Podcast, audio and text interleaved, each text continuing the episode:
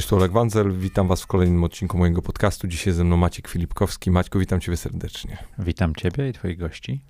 Dzisiaj już chyba wyczerpaliśmy wszelkie możliwe e, różnego rodzaju problemy techniczne, jakie się mogły wydarzyć, więc wierzę, że już w tym momencie nasza rozmowa będzie niezakłócona. No ale sześć mikrofonów na dwóch podcasterów to, i, i, parę in, zapasowych kabli dało się to uruchomić. Tak, nie było, nie było innego wyjścia, ale cieszę się w końcu, że że, że udało nam się, że udało nam się usiąść, udało nam się pogadać. I, i Maćku, ja na początku chciał ciebie zapytać, czy nie tęsknisz za korporacją? Tęsknię. I dlaczego tęsknisz? Co, co, czym się ta tęsknota objawia? Wiesz, no i tęsknię i nie tęsknię tak naprawdę, to byłaby najbardziej szczera odpowiedź. E, praca w korporacji daje dużo ciekawych rzeczy, szczególnie na początku kariery. Ja zaczynałem w wieku oj, dwudziestu paru lat, a tak w dużych korporacjach to w wieku 30 lat. E, I muszę powiedzieć, że bardzo dużo dzięki temu się nauczyłem. E, kawał świata zjeździłem. Poznałem bardzo ciekawych, interesujących ludzi i część gości mojego podcastu, e, którzy przychodzą, to są ludzie, z którymi kiedyś pracowałem i utrzymujemy bardzo długą i ciekawą relację, więc to daje bardzo dużo.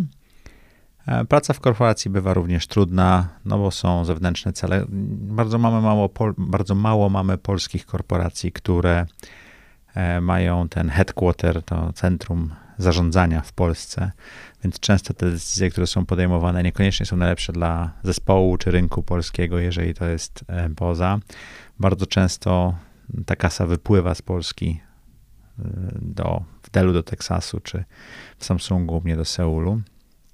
Ja pamiętam, że jak byłem w Bydgoszczy, to mnie tak to uderzyło, bo chodziłem po Bydgoszczy parę lat temu, a znałem Bydgoszcz przed 20 lat i zobaczyłem, jak bardzo zmieniła się, zmienił się rynek Starego Miasta i to wszystko.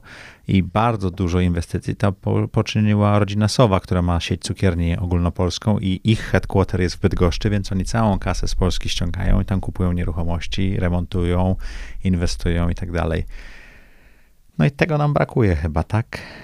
E, ale na osobisty wymiar mi jest dobrze tu, gdzie jestem. Ja stworzyłem to miejsce. Pytam też dlatego, bo jednak tak jak w Polsce nie mamy zbyt wielu takich prawdziwie polskich korporacji, tak samo jest y, niewiele osób, albo przynajmniej ja nie spotkałem na tą chwilę tak wielu osób, które faktycznie przeszły taką, bym powiedział, modelową drogę. To znaczy, kilkanaście lat w korporacji na wysokich szczeblach z bardzo określonym zapleczem, szczególnie w Twoim przypadku technologicznym, i potem ruch na, na swoje. Mm, jesteś aniołem biznesu, między innymi.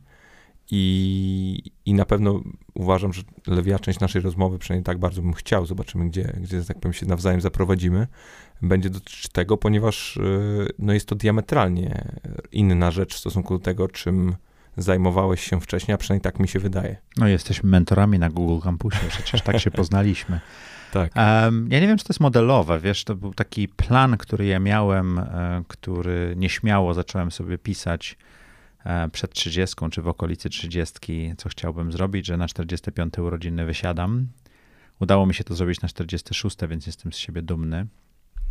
A, a zostałem tak naprawdę ten ekstra rok, dlatego że po prostu miało to sens z osobistych, firmowych i wszystkich innych e, powodów. E, tak, startupy to duża część mojego życia. Ja zainwestowałem już w 33 startupy. Ja myślę, że w Polsce nie ma dużo takich osób, nie ma dużo takich funduszy. Um, różne to są historie, jak wiemy. Ten biznes, te biznesy są trudne. Mówiliśmy o Twoim biznesie też I bywa to trudne. E, jednak jak się żyło w korporacji, widzi się pewien rozmach i możliwość dojścia do e, resources, które są takie mhm. łatwe, ludzi, pieniędzy, czegokolwiek to będzie, to w startupie zawsze, zawsze brakuje. Zawsze brakuje czasu, zawsze brakuje ludzi, zawsze brakuje pieniędzy, zawsze brakuje fokusu. Jest to bardzo długa i trudna lekcja dla kogoś, kto pracował z rozmachem, tak? A jak, jak patrzysz właśnie na, na kwestie samych zasobów, to mm, bardziej myślisz, że to jest y, dobra rzecz z perspektywy startupu, czy jednak to jest pewne ograniczenie? Bo jak, ja sobie o tym myślę, to jednak zdaję też sobie, w sensie potrafię sobie wyobrazić, nawet na przykładzie firmy, którą, w którą ja w tym momencie mam okazję współtworzyć, że jednak braki w tych zasobach czasami sprawiają, że no nie myślimy właśnie w sposób konwencjonalny, albo przynajmniej nie najprostszy. I, znaj I, znajdują się rozwiązania, tak? tak no. E, czy technologiczne, czy procesowe, czy w ogóle omija się pewien oczywisty y, krok w robieniu czegoś i okazuje się, że on nie, jest, nie był potrzebny. Tak? Właśnie oczywisty w dużym cudzysłowie, nie? Bo to jest... To, o, oczywisty z doświadczeń czy z czegoś innego. To, wiesz, to, to naprawdę to jest... Nieposiadanie pewnych rzeczy powoduje, że musisz na nowo y, wynajdować ścieżki dotarcia do, do celu. E, to oczywiście działa, ale jeżeli, tak jak ja, nauczyłeś się ja 23 lata pracowałem w korporacjach, tak, i ja nauczyłem się pewne rzeczy osiągać właśnie taką, taką masą e, ludzi, pieniędzy i, i, sposobów, to potem e, trzeba nauczyć się takiego polskiego pozytywnego kombinatorstwa, jak to zrobić bez tego wszystkiego, co czasami działa, czasami nie. Są startupy, w które ja zainwestowałem i świetnie sobie z tym radzą i tak naprawdę bardzo szybko są cash positive i wychodzi im to tak, że są w stanie E, radzić sobie, a są takie, że trzeci, czwarty, piąty rok e, ciągle potrzebują kolejnych rund. Dlaczego? Czy dlatego, że tak szybko rosną, czy dlatego, że sobie nie radzą? Różne są tego powody.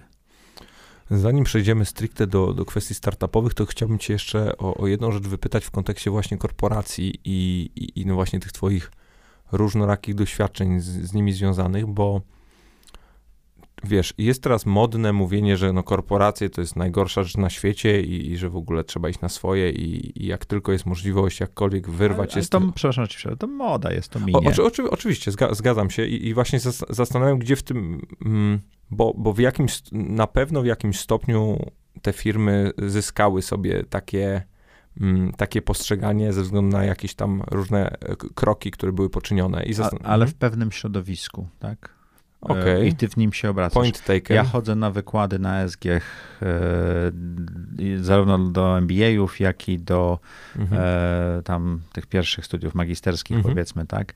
I są takie cemsowe, międzynarodowe wykłady, e, gdzie tam ta klasa zazwyczaj to jest, nie wiem, 20, 30 parę osób, tak? I ja mhm. zawsze pierwsze pytanie, bo ja, ja przychodzę i pod jakimś pretekstem przychodzę na wyłka, a, a potem mówię o tym właśnie, zaprojektuj swoje życie, idź, idź ten.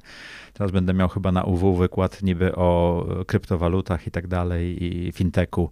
Nie będę o tym specjalnie. Oczywiście o, trochę o tym powiem, ale generalnie chcę mówić o, o, o, o, o tym, jak można wziąć życie w swoje ręce. E, I zadaję takie pytanie, kto chciałby pójść na swoje, zrobić firmę, a kto chce pójść do korporacji. Słuchaj, jedna, dwie osoby chcą zaryzykować, wszyscy, wszyscy chcą pójść do pracy. Niektórzy mówią, że tam na parę lat. I nie ma w tym nic złego, bo musisz zdobyć pewne doświadczenia i tak dalej. Problem jest taki, że to zaczyna się robić taką złotą klatką, no bo pójdziesz na parę lat, to sobie kupisz jakąś chatę, to sobie kupisz jak, jakiś samochód, poznasz jakąś chłopaka, jakiegoś chłopaka czy jakąś dziewczynę, zaczniecie mieszkać razem, o, pobierzecie się albo nie, będziecie mieli dzieci i nagle te pieniądze, które przychodzą co miesiąc, stają się coraz bardziej niezbędne i ważne. Um, I jest bardzo łatwo zacząć biznes, jak się nic nie ma. To e, prawda. Bo ryzyko straty jest niewielkie im więcej się ma, tym trudniej jest zacząć biznes, bo jesteśmy przyzwyczajeni do jakiegoś poziomu życia. Mhm. A wiesz co, bo, bo raczej to, o, o co ja cię chciałem dopytać, to jest kwestia tego, co na przykład startupy, czy w ogóle po, początkujący bądź niepoczątkujący przedsiębiorcy mogą od korporacji nauczyć się dobrego, bo gra mi w głowie coś takiego, bo ja się zgadzam z tym, że w pewnym sensie jestem w jakiejś bańce i, i raczej obracam się wokół ludzi, którzy są mocno negatywnie nastawieni do właśnie takiej kariery, powiedzmy, modelowej czy, mm, czy korporacyjnej, ale im więcej na to patrzę i im z większą ilością ludzi z takim doświadczeniem rozmawiam, tym widzę, że jest mimo wszystko bardzo wiele plusów tego typu organizacji. Zastanawiam się z twojej perspektywy. A dla kogo? Y, przedsiębiorcy. Jak budujesz biznes i, i patrzysz z perspektywy startupu i jest jako firma, taki powiedzmy Samsung, tak, już mhm. mówiąc na konkretnym przykładzie, to mają jakiś określony mm, zbiór dobrych cech, dobrych procesów, dobrych rozwiązań, które są jak najbardziej warte wdrożenia i nie warto ich ideologicznie odrzucać. A mam takie wrażenie, że jest, takie, powiedz, jest taka powiedzmy moda, tak jak zresztą powiedziałeś, w środowisku startupowym, że teraz będziemy robić wszystko na odwrót, wszystko w kontrze do tych korporacji, bo to jest najgorsze zło. I zastanawiam się, gdzie tutaj znaleźć można ten złoty środek i które z twojej perspektywy rzeczy na pewno mm, warto rozważyć z perspektywy takiego młodego przedsiębiorcy. Wiedzę, Wszedłeś tutaj, oglądaliśmy książki typu Scale Up i tak dalej. Ja myślę, że jest kupa osób, które pracowała w korporacjach lub założyła własne biznesy i tą wiedzę ma, więc ta wiedza na pewno jest. Kontakty, tak? E, ja ostatnio byłem w dwóch shared space'ach w Warszawie na przykład. Bardzo mi się to podobało, bo miałem pewien szok związany z tym, że kupa osób siedzi na lunchu i rozmawia i tak dalej. Ja tylko zadałem jedno pytanie, kiedy tu się pracuje? Oczywiście pytanie, co jest pracą i tak dalej, i tak dalej, ale ja, y, korporacja też na, narzuca pewną formę pracy, tak? E, dobrą lub złą, nie wiemy. Poza tym umówmy się, no Google też już jest korporacją, Facebook też już jest korporacją, można by dalej wymieniać.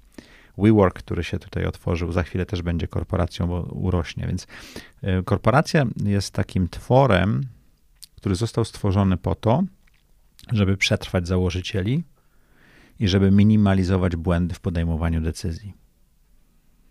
Dlatego jest tyle warstw przed podjęciem decyzji, dlatego mamy świetny pomysł, a ciężko nam się przebić, bo to nie o to chodzi, żeby dobre pomysły zawsze się przebiły, tylko chodzi o to, żeby jak najwięcej złych pomysłów wyłapać, zanim zrobią jakąkolwiek szkodę korporacji, czyli tej instytucji, te, temu tworowi tak? I to, to, po to jest to tak tworzone, jeżeli zrozumiemy historię, tak?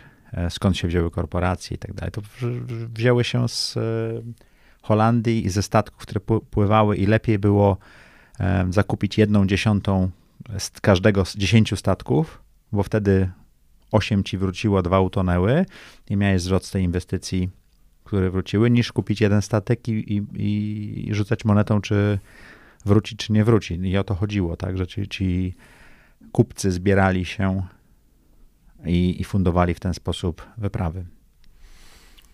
Bardzo jest ciekawe to, co mówisz, bo mm, gdzieś się to pokrywa z, z jakimś takim moim przekonaniem, bo mam takie wrażenie, że bardzo często mm, największym wyzwaniem różnego rodzaju startupów jest właśnie ten moment, w którym jest do wykonania pewien krok i on czasem jest większy, czasem jest dłuższy, czasem jest krótszy, ale on już wtedy wymaga po pierwsze zatrudnienia dużo większej ilości ludzi, e, wzięcia na siebie dużo większej ilości projektów i też dużo bardziej ambitnego podejścia do wzrostu, mam takie wrażenie. I, I dochodzimy do tego etapu, że w którym nawet to się uda, te wszystkie twoje założenia zrealizowałeś i budzisz się 12 miesięcy później i masz tak naprawdę rozgrzebaną firmę, która robi bardzo dużo rzeczy, która nie do końca jest na to gotowa, a ty, jako no, osoba, która w pewnym sensie do tego doprowadziła, kompletnie nie ma pojęcia, co się dzieje. I zastanawiam się, w jaki sposób można w miarę płynnie przeprowadzić takiego mm, foundera, tak, y, przez, przez tę drogę właśnie przejścia z bardzo szybko rosnącego biznesu do jakiejś w miarę już ustabilizowanej firmy. Oczywiście ustabilizowany jest w dużym Na to pewno nie ma receptury. Ja mam, wiesz, posiadając tyle startupów, mam dość duży przekrój tych doświadczeń. Stąd też pytam. E, kilka jest spoza Polski, więc też możemy o tym porozmawiać. E, kil, kilka, kilkanaście, kilka. Kilkadziesiąt jest e, z Polski, ale Bilon jest takim przykładem, kiedy niedawno Andrzej Choroszczak, który był CEO, stał się CTO i mamy prezesa, który przedtem był prezesem TVN-u, przedtem był prezesem e, Brebanku i tak dalej, więc wprowadzamy. trochę sytuacja podobna może do Google'a, może nie do końca. Trzeba by się zastanowić, ale... Bo Wojciech Kostrzewa został. Tak, Wojciech Kostrzewa został, przepraszam, nie powiedziałem tego, został prezesem. No i Wojtek tam wnosi taką wiedzę, jak zeskalować ten biznes dalej, no bo ten, ten, ten, ten startup, to już nie startup, ta firma ma sens, jeżeli urośnie do takiego poziomu, żeby potem się przyłączyć do jakiejś dużej instytucji finansowej i tak dalej. Trzeba ją tak sformatować, żeby była łatwa do wchłonięcia lub też połączenia, lub też kooperacji, a nie może być ciągle myślącym o sobie startupowo w ten sposób, więc tu potrzebujesz takie rzeczy. Google zrobiło to samo, biorąc Erika Schmidta, bo chłopacy stwierdzili, że potrzebują kogoś, kto im pomoże Mark Zuckerberg ma Sharon, która też mu tam pomogła ustawić to lepiej lub gorzej, tak? E, I, i a też są startupy, które tego nie robią. Ja już nie będę ich nazywał, ale mieliśmy ostatnio taką, prze, prze, jako inwestorzy, przez, zabawną i tragiczną sytuację, że pewien startup dostał super dofinansowanie. To jeden z tych, który ja uważałem, że świetnie sobie radzi, idzie. I dostajemy w poniedziałek maila, że potrzebują 250 tysięcy na piątek, bo na pensję nie mają, bo nikt nie zauważył, że kasy zabrakło no bo okazało się, że był pełen przegląd ludzi, którzy zajmowali się, ale nie było finansowego. Była księgowa zewnętrzna, ale księgowa to nie jest finansowa. Księgowa patrzy do tyłu, tak? Co się wydarzyło, a osoba finansowa przewiduje cash flow, tego typu rzeczy. Jedną z podstawowych rzeczy, jeżeli ja angażuję się aktywnie w startupy, bo ja też inwestuję w jakiejś grupie i czasami mhm. jestem pasywnie, często, ale to, to jest, ja poproszę przysłać mi raport cashflowowy, jak będzie wyglądało następnych 12 miesięcy pieniędzy, tak? Gdzie będą pieniądze? Czy nam starczy? Bo jeżeli widzimy, że zainwestujemy tyle w marketing, tyle w ludzi, tyle w sprzedaż, tyle w nowe biuro, to za 6, 4, 8 miesięcy kończy nam się kasa. To już trzeba zbierać pieniądze 6 miesięcy przedtem, bo jest łatwo, niż 6 dni przedtem, bo jest drogo. Właśnie bardzo dobrze, że zwracasz uwagę na, na cashflow, bo to była na pewno jedna z rzeczy, której ja się relatywnie szybko nauczyłem w kontekście właśnie w ogóle zarządzania biznesem jako tak, takim. wszedłeś w biznes i zabrakło pieniędzy, tak? Tak, tak, tak. Do, do, do, dokładnie ta historia, tak? Bo nagle zdajesz sobie sprawę, że jednak te wszystkie stwierdzenia, że firmy nie upadają poprzez zły model biznesowy, tylko poprzez złe zarządzanie gotówką, to masz tak naprawdę na, na rękach i, i, w pełni ciebie, i w pełni ciebie rozumiem, że to jest pierwsze, jedno z pierwszych pytań, które zadajesz, ale z drugiej strony też jestem w stanie sobie wyobrazić, że na tym poziomie również może dochodzić do bardzo wielu, mm, bardzo często może, o tak powiem, bardzo często może dochodzić do pewnego życzeniowego myślenia, bo jednak jest też ta taka tendencja wśród y, szczególnie początkujących biznesu, że no, przeszacowujemy przychody i nie doszacowujemy koszty. Dlatego staram się szukać founderów, którzy są trochę starsi niż 20 lat. Okay. Bo mają już pewne doświadczenia i to życzeniowe myślenie nie jest dla nich aż tak ważne. E, bardziej potrafią zmierzyć się z rzeczywistością, bo jeżeli jest to nasz pierwszy biznes, to może to być trudno zrozumieć, że nasz, nasz projekt, nasza duma okazuje się być trochę kulawa i trzeba jej pomóc i protezy założyć i tak dalej i to człowiek się z tym źle czuje, no bo to miało być takie genialne. A trzeba ludzi, którzy przeszli przez, przez, przez tego typu rzeczy i to jest super ważne, żeby uczyć albo od razu mówić. Ja w tej chwili, e, ja, ja inwestuję w tej chwili w jeden, maksimum dwa startupy w roku, żeby ograniczyć swój wybór i właśnie się dogaduję z jednym ze startupów, bardzo ciekawy marketplace, ale ja powiedziałem, że zobaczyłem zespół, powiedziałem OK, ja przez dwa lata trzymam łapę na kasie. Tak?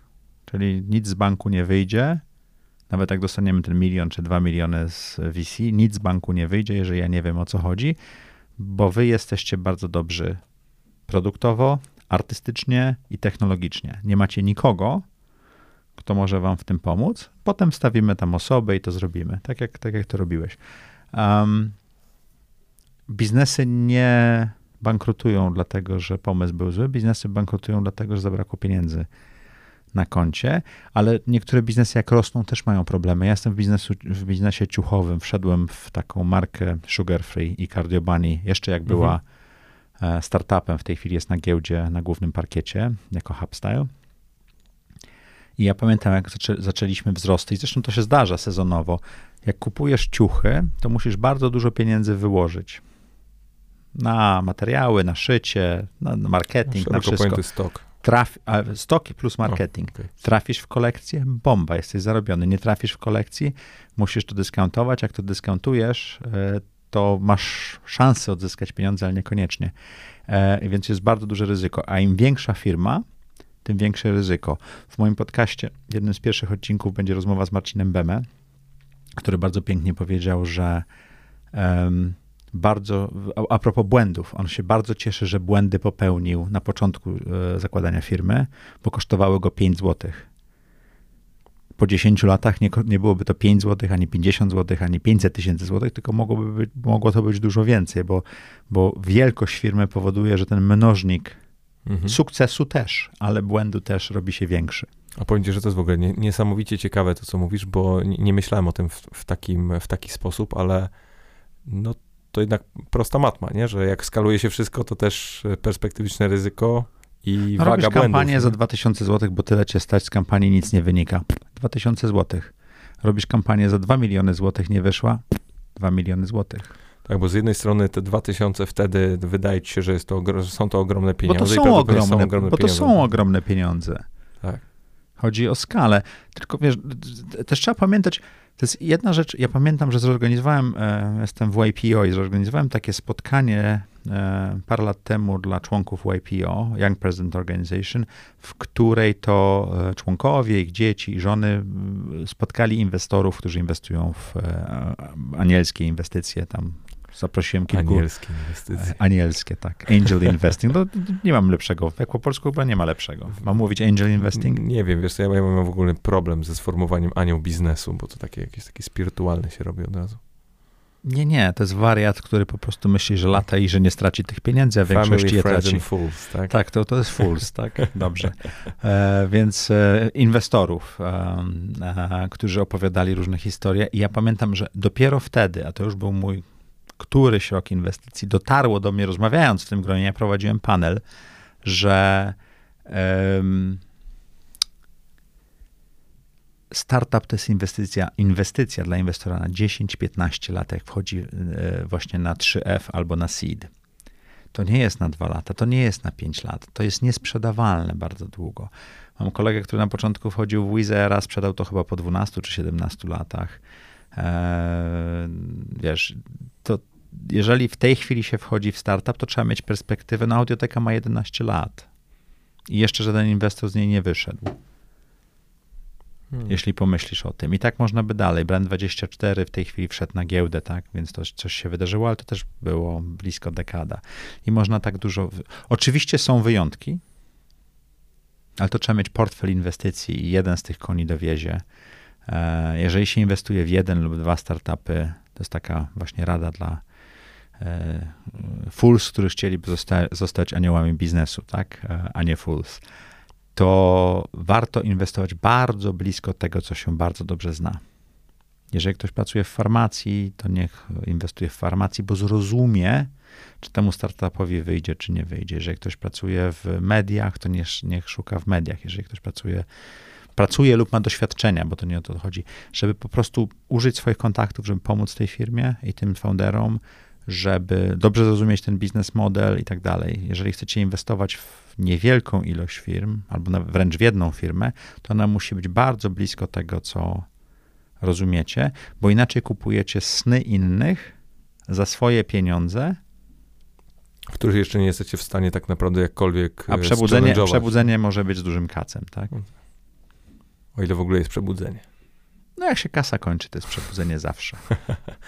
Dobra, a to, to, to powiedz mi proszę, jak y, jakbyś miał tak określić 3 do, nie wiem, 5, 7 takich twoich złotych zasad y, mm, inwestowania, bo już jedną powiedziałeś właśnie a propos znajomości tematu i, i kwestii zarządzania cashflowem, to powiedzmy dwie, ale co, co, co jeszcze według ciebie, na co ko- koniecznie trzeba zwracać uwagę? Najlepiej nie inwestować w startupy. To pierwsza rzecz. Wszystkim polecam nie inwestowanie w startupy, bo prawdopodobieństwo, że stracicie swoje pieniądze, to jest jakieś 96-98%. A nie 90, tak się mówi, że 90, nie, to jest, to jest grubo powyżej 90%.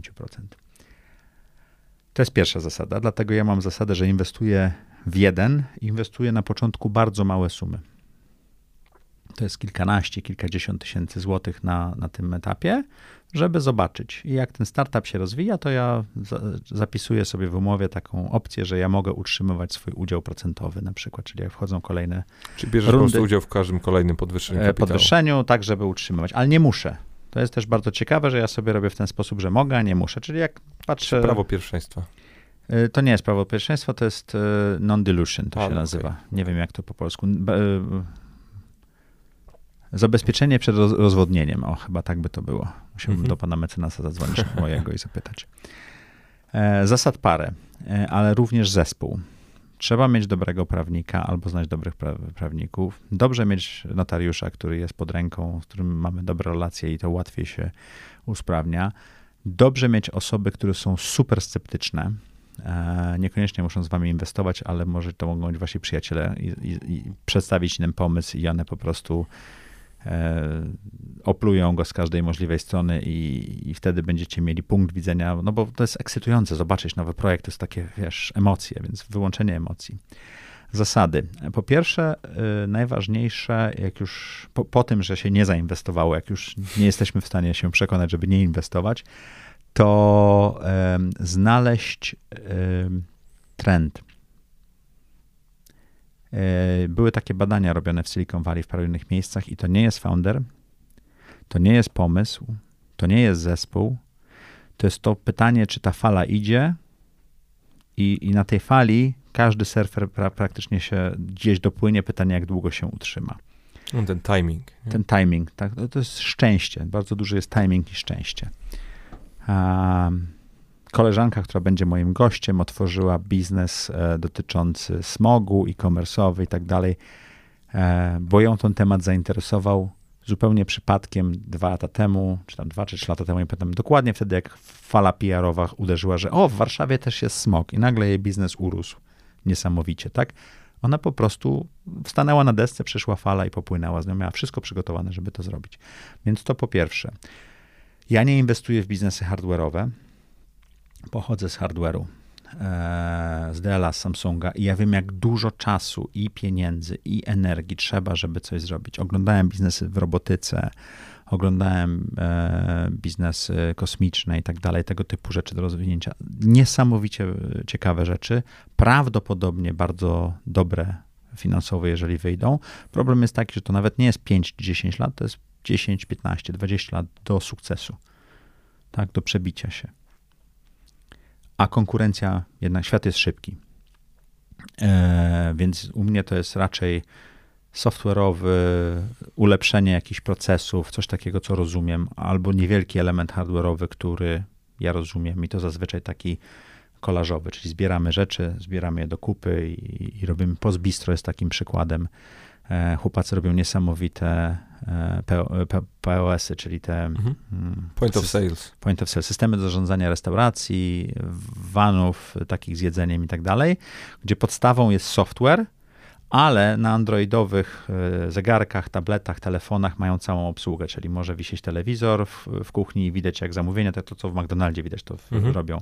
E, e, kelnerzy i kelnerki mogą mieć zegarki, które informują jak kuchnia wydaje i tak dalej, i tak dalej, a ty jako właściciel na swoim telefonie leżysz na plaży i widzisz jaki masz czas obrotu między zamówieniem a kuchnią, powrotem i tak dalej, i kupony i tak dalej. To wszystko zbiera i, i głównym źródłem dochodu jest ten software, ale również ro, robią hardware'owe i to jest coś, co, co rozumiem i, i, i mogę zrobić, bo oni nie tworzą e, od zera jakiegoś hardware'u. Też chyba rozmawialiśmy, Szukam... chyba, że na chwilkę tutaj ci wetnę, że jest jeszcze ta opcja hardware'owa, gdy już produkt jest i potrzebuje bardzo jakichś określonych mm, zasobów. Czy jest to doświadczenie, czy jest to czas, czy jest to jakiś tam rodzaj relacji. Jest taki startup, który w tej chwili oglądam, mam nadzieję, że się dogadam, e, gdzie rzeczywiście jest hardware, kawałek hardware'u, który zresztą był w Stanach pokazany.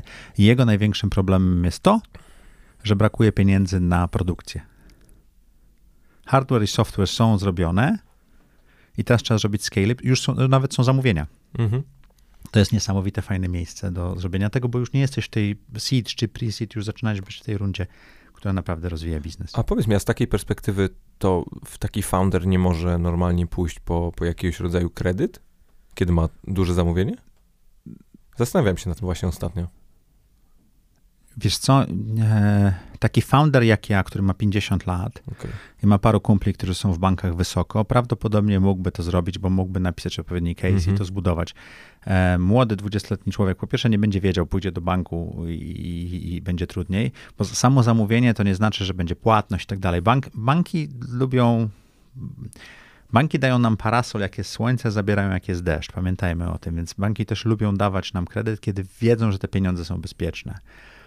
Startupom jest trudno to zrobić. Albo te pieniądze będą drogie. Okay. Tak, o, oczywiście mógłby, upraszczając, oczywiście mógłby i powinien, jeżeli ma taką możliwość, E, pytanie, jaki będzie koszt tego pieniądza. Dobra, no to jest... I to się bardzo prosto, koszt pieniądza do marży, Mhm. jaka ta marża jest, ile razy w roku obróci się ten towar, ile tej marży zostanie versus koszt tego pieniądza, to wszystko można też łatwo policzyć. No plus zestawienie tego z aspektem oddania jakiegoś equity, nie? E, No tak, tak, No. bo możesz, ale też możesz, e, wiesz, bardzo często aniołowie biznesu inwestują na konwertowalne pożyczki, czyli Okej. robią tobie pożyczkę, która ma możliwość e, konwersji, ale nie musi, na jakieś odsetki i tak dalej. Ale to jest w, i, i to jest y, pożyczka, która mm, zakłada, że to, że call ma y, inwestor, czy po prostu w momencie braku spłaty jest konwersja automatyczna? Nie, nie, jest opcja konwersji Okej. i ty możesz jako inwestor powiedzieć, że nie chcesz konwersji. Czyli decydujesz po prostu. Tak. Zresztą to zależy od umowy, ale No, też są takie pożyczki, to się nazywa bridge loans, czy tam bridge financing. Bardzo często startup jest w czasie negocjacji z funduszami. Te negocjacje albo się przeciągają, albo startup coś tam robi i nie chce przerywać płacenia software house'owi za robienie aplikacji czy czegoś innego. I, jeżeli ma dobrze zaprojektowany cashflow, to wie, że na dwa miesiące mu zabraknie, czy na trzy miesiące mu zabraknie najnormalniej w świecie gotówki, bo zakłada, że fundusz wejdzie w czerwcu, mamy w tej chwili luty, koniec marca kończy się kasa, e, fundusz mówi, że wejdzie powiedzmy w kwietniu, ale wiemy, że to nie będzie kwiecień, bo to zawsze się opóźnia i tak dalej, więc potrzebujemy trzy miesiące e, gotówki. Powiedzmy, że firma pali 100 tysięcy złotych, więc trzeba 300 tysięcy złotych. Zazwyczaj wtedy się idzie do obecnych inwestorów i oni to robią jako pożyczka. Mhm. Bo wiadomo, że w momencie, jak pieniądze wejdą do firmy, to firma odda te pieniądze. Fair enough. Wróćmy do zasad. Zasad. Nie inwestować, inwestować blisko tego, co się zna. E, Inwestować, w software. I, ja inwestuję Mhm. w software, niekoniecznie inwestować. Jeżeli to możliwe, inwestować w, w, w paczce, czyli taki, w takim wiesz, wilczym stadzie, czyli zebrać kilka osób, które to robią. Jest parę takich instytucji, Cobin Angels w Warszawie, y, w Polsce nawet jest, to jest taka, taka zespół e, aniołów, który jest e, zarządzany przez parę osób. Pytanie, czy to do, działa, czy nie. Ja zazwyczaj, jeżeli znajduję jakąś ciekawą inwestycję i ona potrzebuje więcej pieniędzy niż jestem gotów przeznaczyć, albo niż mam, bo to czasami może nie być gotówki Mhm. na koncie, e, to dzwonię do paru znajomych i pytam się, czy chcieliby dołączyć.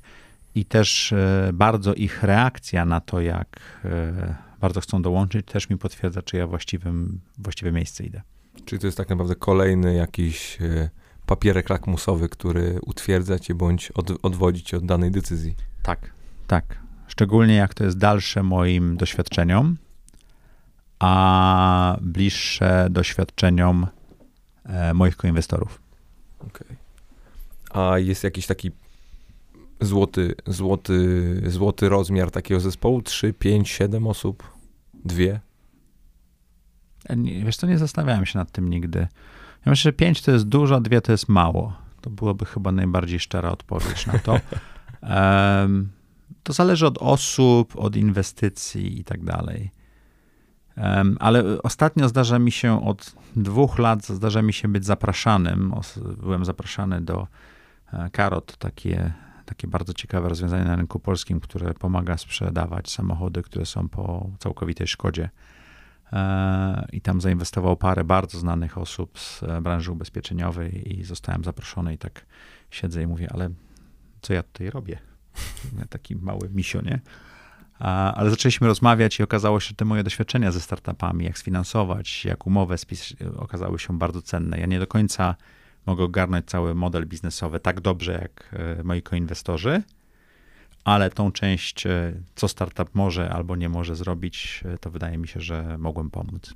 To jest bardzo ciekawe, jak, jak tak sobie myślę o, o tym, co mówisz, że w pewnym sensie bardzo podobnie do takich e, grup inwestorskich, w sensie takie grupy inwestorskie bardzo mi przypominają te wszelkiego rodzaju prawa, które się m, gdzieś e, formują e, przy zazwyczaj rozmowach o tym, jak e, stworzyć zespół zarządzający startupem, nie? Bo na przykład zawsze mówi się o tym, że to faktycznie nie może być tak, że jesteś sam, powinieneś mieć jakiegoś co-foundera, najlepiej to dwóch i powinniście być w ogóle w określony sposób podzieleni kompetencyjnie.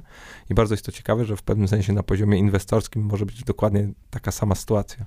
E, Może być. Ja nie, nie uważam, że founder musi, musi mieć zespół y, co-foundingowy, ale musi mieć zespół, który z nim pracuje. Tak? i on może się podzielić albo udziałami, albo płacić za ten zespół, bo to masz rację, że to muszą być różnorodne osoby. Tak, bo ktoś jest lepszy technicznie, ktoś ma lepszą wizję, ktoś lepiej zarządza ludźmi, ktoś lepiej rozumie finanse. Zgadzam się, ale z drugiej strony też jest ten wymiar, bym powiedział, psychologiczny, czy, czy taki stricte mentalny, no, który jednak jest bardzo trudnym i bardzo często niedocenianą kwestią. Tak mi się przynajmniej wydaje, jak sobie z różnymi osobami zakładającymi biznesy rozmawiam, że w życiu nie spodziewali się, że będą mieli taką sinusoidę emocjonalną. I zastanawiam się, czy, czy to jednak nie, czy, albo inaczej, czy też na poziomie inwestorskim jest coś takiego, że jednak jak jesteście w tej takiej kupce czy paczce, to, to jednak jesteście dla siebie jakimś takim mini y, pomocą psychologiczną. Nie, nie, to chyba tak nie działa, ale a propos, przypomniało mi się, a propos korporacji. E, korporacja daje troszeczkę w wypłaszczenie tej fali wątpliwości i sukcesów. E, jest taka scena, to po polsku było Mac Imperium, o, o Reju Kroku, założycielu, taki był film. E, bardzo polecam obejrzenia, jak ktokolwiek chce zaczynać biznes, to to jest taki ten i jest taka scena, że on jednego dnia wchodzi do domu z kwiatami, z szampanem, że jest świetnie, a następnego dnia wchodzi jakby go, nie wiem, śmieciara przejechała po prostu, taki zmęczony, a, a patrząc jako widz tego filmu, widzimy, że tak naprawdę niewiele się zmieniło z tego dnia na dzień, tylko jego percepcja, jego emocje były jednak dużo trudniejsze. I E, I tak jest. Zarówno jako inwestor, ja też, wiesz, założyłem za dwa czy trzy startupy w swoim życiu e, i, i, i to jest bardzo ciężkie. Wyjście z korporacji również to powoduje. Ja wyszedłem, ja przestałem pracować e, w połowie 2015 roku, więc to jest mój czwarty rok. I chyba najtrudniejszy to był przełom 2000 16-17, tak po mniej więcej 18 miesiącach we mnie walnęło. Walnęło we mnie parę rzeczy. Eee, jedną najciekawszą było to, że kasa nie przychodzi co miesiąc. W startupie jest to samo. Drugą najciekawszą było to, że ja wiedziałem, że przestanę być na tak zwanym piedestale, no bo wiesz, nie jesteś tam szefem Dela na Europę czy VP Samsunga. Mhm. Ale coraz trudniej było mi załatwiać proste rzeczy, które kiedyś po prostu się załatwiało. Eee, I, ale to tylko przez moment. Potem zdałem sobie sprawę, że, że, że, są ludzie, którzy ciebie doceniają jako człowieka, a są ludzie, którzy ciebie doceniali jako stanowisko. Ja bardzo szybko podzieliłem sobie na dwie kubki i ta mniejsza została. Um, ale też y, taka właśnie niepewność jutra która jest, że bo 30 czy tam 25 nikt ci nie zrobi przelewu. Nie masz na kogo zwalić, bo nie masz szefa, który jest głupi, czy centrali, który jest w innym kraju i, i wiesz, i, I nie ci rozumie, mówi. Nie? Jak nie zrobisz, to nie będzie zrobione.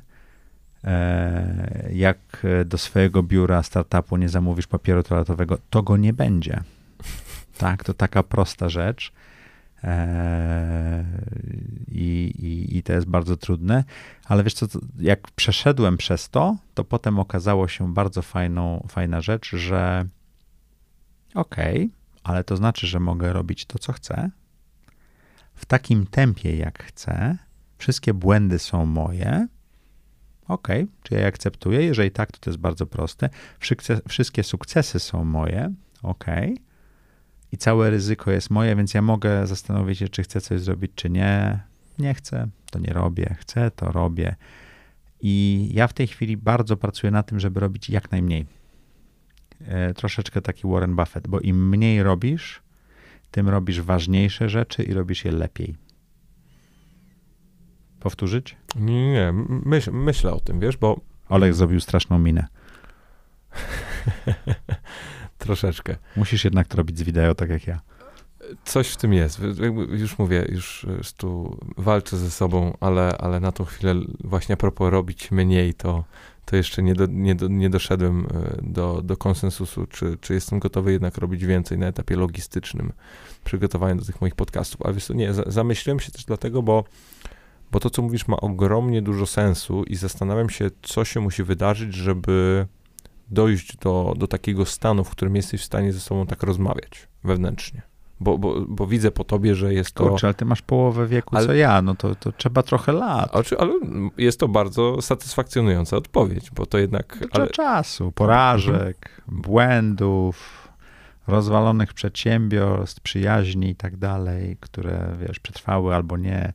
Bardzo dużo, im więcej błędów, tym więcej nauki. Im więcej sukcesów, tym mniej nauki.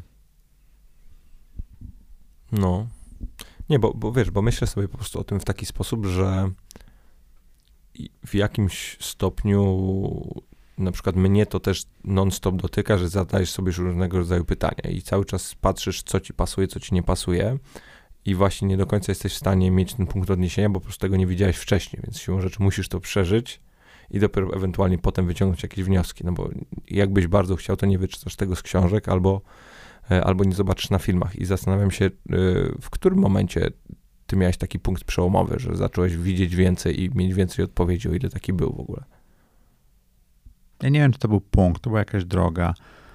Um, ja mieszkałem w pięciu krajach, e, studiowałem w trzech na dwóch kontynentach, więc kupę doświadczeń udało mi się zebrać. E, wczoraj e, bardzo dobry kumpel nagrywał tutaj podcast i opowiadał, jak się pierwszy raz spotkaliśmy, jak mi opowiedział. Ja trochę zapomniałem o tej historii. To ja byłem strasznym menadżerem, naprawdę takim, jak, nie chciałbym dla takiego pracować. To, to było raptem tam 14 czy 15 lat temu. Um, A dlaczego? Bo mnie interesowała skuteczność, a nie ludzie. Teraz ty zrobisz groźną minę. Nie, nie, zastanawiam, no, no dobrze. Tak wygląda groźna mina, proszę patrzeć tutaj w mikrofon. Um, skuteczność była najważniejsza i wydawało mi się, że to kompensuje wszystko. Ale chyba trochę sympatii zostało, bo kupa z tych osób e, jeszcze ze mną rozmawia, lubi mnie i tak dalej, ale wiesz, jak spojrzysz na opinie o mnie, to są bardzo e, dwojakie. Albo bardzo dobre, albo bardzo złe na internecie. Um, przestałem się tym przejmować. E, ja myślę, że to było. Hmm, to się zaczęło przed 40 czy w okolicy 40 i trwało z dekadę tak? Ale to też wynikało z mojego planu, bo ja, jak już mówiłem, zaplanowałem sobie, że będę pracował tyle czasu, uzbieram tyle pieniędzy, czy tyle asetów, które pracują i generują jakieś, jakieś przepływy pieniężne miesięczne czy roczne. Jak to, to taki Kajosaki typowy, bogaty ojciec, biedny ojciec, bardzo polecam, jak ktoś nie czytał. Tam jest bardzo dobrze zdefiniowany dochód pasywny, Czyli to jest taki dochód, który nie wymaga pracy. Jak go się osiągnie, to osiąga się pewną niezależność. To nazywa się niezależnością finansową. Dla mnie to był pierwszy krok, jak się okazało, bo osiągnięcie niezależności finansowej daje nam takie, ok, i co dalej? No bo możesz robić już wszystko. Niektórzy zaczynają podróżować, niektórzy jadą do ciepłych krajów i tam zostają i tak dalej. A co chcesz robić? I mi zajęło 4 lata, żeby wymyślić, co chcę robić. A zajęło mi też o Jezu, ze 4 lata, żeby od momentu, kiedy wiedziałem, że mam niezależność finansową, czy tam zbliżam się do niej, do momentu, kiedy zdecydowałem się wyjść z korpo, to było około 4 lat. No, czyli dojrzewa w tobie ten pomysł. Y, nie, pomysł był, okay. tylko taka odwaga do podjęcia tej decyzji. Ja zresztą wyszedłem z Dela, e, trochę przestraszyłem się sam siebie. Ta oferta z Samsunga przyszła w tym samym czasie, kiedy ja rezygnowałem z pracy w Delu, bo ja tam bardzo długi miałem czas odejścia, bo tak się dogadałem, bo długo byłem, więc chciałem przekazać te obowiązki. E, I ja ją wziąłem, dlatego że chyba się przestraszyłem bycia, jak mi się wydawało, na niczym. Um, a, a później, jak zacząłem robić nic, to pamiętam, że dość niesamowite sytuacje, bo chodziłem, to był jakiś lipiec, tak, w klapkach, koszulach hawajskich na spotkania z kolegami, koleżankami, którzy, wiesz, byli ubrani bardzo biznesowo pytanie, co będziesz robił? Mówię, tak, będę wyglądał cały czas i taki trochę byłem zbuntowany. To trwało parę miesięcy, takie odreagowanie, ale jak to już odreagujesz, to coś zostaje, tak, i mi zajęło jakiś czas i ja stwierdziłem, że chciałbym oddawać tą mhm. wiedzę i te doświadczenia, które zrobiłem i nie skupiać się na mechanice, jak zrobić coś tam, bo tego jest dużo. Michał Szafrański z Finansowym Ninja i parę innych blogów, które mamy i podcastów. Eee, tylko raczej na takich właśnie przemyśleniach, tak? I, i ja mam e, bardzo trudne, zresztą tutaj na ścianie, jak się wychodzi, goście piszą, co myślą, i takie trudne, trudne mają przemyślenia, że, że te pytania, które zadaję, są trudne, bo ja szukam tego, większość z nas żyje. Mhm. Po prostu przeżywa życie. A może warto czasami się zatrzymać i zastanowić się, po co. To, to jakie jest według ciebie takie najtrudniejsze pytanie, które zadajesz? Po co? To po co? Po co co? Po co to robisz wszystko? Po co żyjesz? A nie wiem, po co żyję.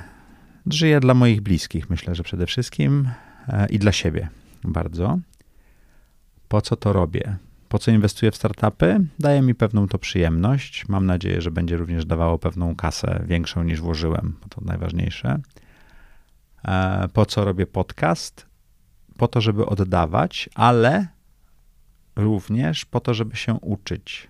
Dla mnie niezależność i możliwość nauki są takimi dużymi wartościami.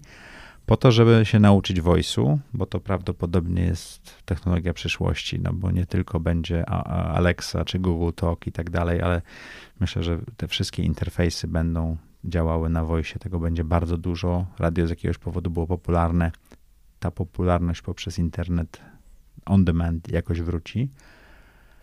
Eee, A propos tych fal, nie? tak. E, Ostatnio na LinkedInie stworzyłem profil na Zaprojektuj swoje życie, żeby ta ikonka się tam pojawiła, bo inaczej to takie jakieś obrzydliwe jest, więc stworzyłem firmę i pytało się w jakiej branży. No i w, jedyną, którą mogłem wy, wybrać to media production, tak, czyli produkcja mediów i stwierdziłem, Holender, jestem w produkcji mediów, nieźle, nie? Nigdy nie byłem, ale rzeczywiście to tak jest. To ja miałem taki reality check, pamiętam jak e, zmieniałem sobie chyba na, na to takie, wiesz, e, firmowe konto na Instagramie i musiałem też wybrać e, profesję i tam chyba mam dziennikarstwo, Tak. co jest absurdalne, ale Czemu?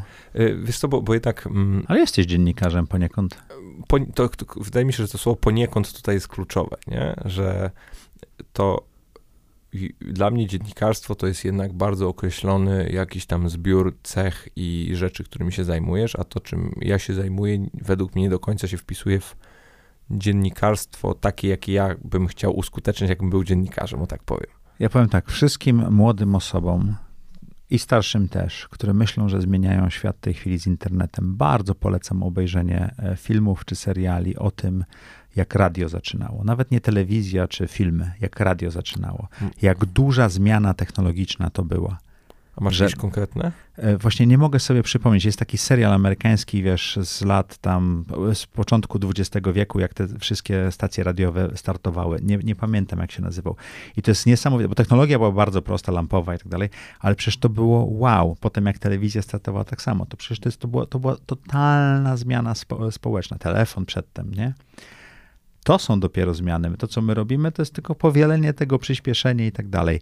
Eee, i kiedyś dziennikarz był tym, który pisał, potem był e, w radiu, potem był w telewizji, teraz też wypadałoby to nazywać podcastem. Te słowa oczywiście zmieniają znaczenie i tak dalej, ale funkcja jest taka sama. No cały czas Dojść do sedna, poinformować, e, poszukać ciekawych osób I i i, zrobić, bro, i zrobić broadcast. Tak, i tak, zawłaszczyć zawłaszczyć atencję. atencję. widza, słuchacza, Tak. użytkownika. No różnica jest taka, że 100 lat temu łatwiej było atencję, bo to była jedyna rzecz albo jedna z dwóch rzeczy, a teraz masz multum. No nie, to w ogóle bezwzględnie się zgadzam i to pewnie moglibyśmy sobie śmiało z tego osobny podcast, czy w ogóle Jesteś odważny, bo konkurujesz z Netflixem na przykład, tak? i z Fortnite'em. I, o, i z Fortnite'em. O, właśnie, zapomniałem. To jest, wiesz, to jest, to jest trudna, trudna walka, ale z drugiej strony, kiedy czasami nawet pomimo świadomości tego dużego jakiegoś basenu, to jednak czasem jest fajnie się w tym takim mniejszym, e, przynajmniej percepcyjnie osadzić, bo, bo, bo wtedy jesteś czasami w stanie kompletnie inaczej się spozycjonować. Nie? Ale dobrze być dużą rybą w małym stawie, Tak. bo się człowiek lepiej czuje. I też inaczej kompletnie koresponduje z tobą reszta tego stada, Tak, czy stawu. Tak, to chodzi o wiesz, samopoczucie i to, to, to koresponduje, to nie ma znaczenia. Ty czujesz, że oni korespondują, to o to chodzi. A czy oni inaczej korespondują, nie wiem. No zauważają cię, bo jesteś większy. A jak dbasz o to właśnie, żeby, żebyś miał dobre samopoczucie? Bo jestem w stanie sobie wyobrazić, że w momencie, kiedy no już w tym momencie bardzo dużo od ciebie zależy, no to, to też to, czy właśnie jakie masz nastawienie, również y, jest po twojej stronie. Po pierwsze i najważniejsze to dużo snu. Jest bardzo dobra książka Why We Sleep. Chyba po polsku jej nie ma. E, bardzo polecam wszystkim Świetna. przeczytanie. Mnie, mi w zeszłym roku wywróciła. E, Po drugie, e, zwracam uwagę na to, co jem. Czy to jedzenie daje mi energię, czy ją odbiera. Życzyłbym sobie więcej aktywności fizycznej, ale to jest moje lenistwo. Widziałem, że masz TRX-a zawieszonego Mam TRX-a i, i, i co 45 minut próbuję tam się poruszać. Mam taki przypominacz na biurku, żeby mnie kopsnąć. No bo, ja, bo ja jak siądę do kompa, to potrafię 6 godzin ciurkiem siedzieć, więc muszę się wybijać, żeby się trochę poruszać. Tak, są taśmy, wiszą. Em, mam. e, e, No i też zwracam uwagę na to, żeby nie zapełniać sobie dnia. Im mam więcej czasu, tym mam lepszy humor, tym mogę się zająć ciekawszymi rzeczami. Słabo mi to wychodzi, naprawdę nad tym pracuję. I im więcej mam czasu z bliskimi mi osobami, z rodziną, przyjaciółmi i tak dalej, tym bardziej mi się poprawia humor. Wydaje ci się, że ten taki y, dostosowanie swojego życia w taki sposób, o którym ty mówisz, w ogóle jest możliwe na etapie pewnego gromadzenia. I mówię tutaj gromadzenie, rozumiejąc to jako no, doświadczenia, pieniądze, e, jakieś tam właśnie sukcesy, porażki. No bo jesteś w takim momencie, w którym zaplanowałeś sobie coś, udało ci się ten plan zrealizować, no i teraz masz możliwość e, tego wyboru. Nie jesteś niezależny, tak jak powiedziałeś. I zastanawiam się, czy, czy w ogóle to jest uzależnione od tego, że jednak swoje te takie frycowe trzeba zapłacić, czy jednak można to zrobić wcześniej? Nie trzeba, jest cały ruch FIRE, który można sobie poczytać, czyli tam retire early, nie pamiętam to FI, co oznacza, zaraz sobie przypomnę. E, gdzie Prawd- 20... Prawdopodobnie fuck it. Nie, nie, nie, to nie, nie, nie, nie. Masz telefon, zobacz, FIRE, Tak. retire early. Um, e, cały ruch FIRE, który jest, jest bardzo ciekawym ruchem, gdzie to są młodzi ludzie, którzy e, tak naprawdę odkładają jakąś kasę na początku, e, oszczędzając 50-60% swoich zarobków, żeby w wieku 30 lat przejść na emeryturę i żyć po swojemu, żeby osiągnąć pewien poziom e, życia, niekoniecznie bardzo wysoki. Nie, nie, gońmy, nie, nie każdy musi wejść na Mount Everest, tak? Na wejście na kopiec Kościuszki może nam wystarczyć. Em, ja nie wierzę w frycowe. To zależy dokąd dążymy. Warto sobie to zdefiniować. E, Wiem, że to jest trudne, bo bardzo mi się podoba, jak przychodzisz ty, czy kupa osób mówią, ale super drogę przebyłeś, oglądamy ją i jest taka zajebista. Ale dla wszystkich żeglarzy to widać, jak się siedzi na kilwaterze, na jachcie i widać z tyłu kilwater, tak? Czyli te wszystkie zwroty na pianie są zrobione. To oczywiście wiadomo, że super, super halsowałem. Ale jak spojrzysz do przodu, no to widzisz tylko spienione bałwany i, i horyzont i nie ma nic. Jak jesteś daleko od brzegu, nawet latarni nie ma. I to jest tak naprawdę życie, bo z lusterkiem do tyłu nikt nie jedzie, tylko do przodu i, nie ma ścieżki, nie ma drogi. Więc trochę warto mieć ten kompas, wiedzieć, w którą stronę się płynie, jakąś mapę sobie coś wyobrazić. Dla mnie to było parę książek. Dla Jakich? mnie to był wyjazd do Stanów. Ja wyjechałem, ja całe życie chciałem mieszkać w Stanach, wyjechałem do Stanów w wieku tam 19 lat, co obalił, to był 89, 90, 90 rok. E, prawie mnie to przewróciło do góry nogami, bo te Stany okazały się zupełnie inne niż ja sobie wyobrażałem. Z komunistycznej Polski pojechałem do Stanów, a tam trzeba było ciężko pracować i tak dalej. Książki, już mówiłem, Robert Kiyosaki dał mi zrozumienie, że niezależność może pochodzić z dochodu pasywnego. Ale nie dał mi sposobu, jak to zrobić. E, Tim Ferris, 4-godzinny tydzień pracy. Ta książka, pierwsza połowa książki się ciągle nie zużyła, ta druga połowa nie, nie nadaje się moim zdaniem do czytania, ale ta pierwsza połowa jest taka motywacyjna. Myślę, że on ją sam pisał, całą resztę tam do, dopychał, nie wiadomo czym i kim.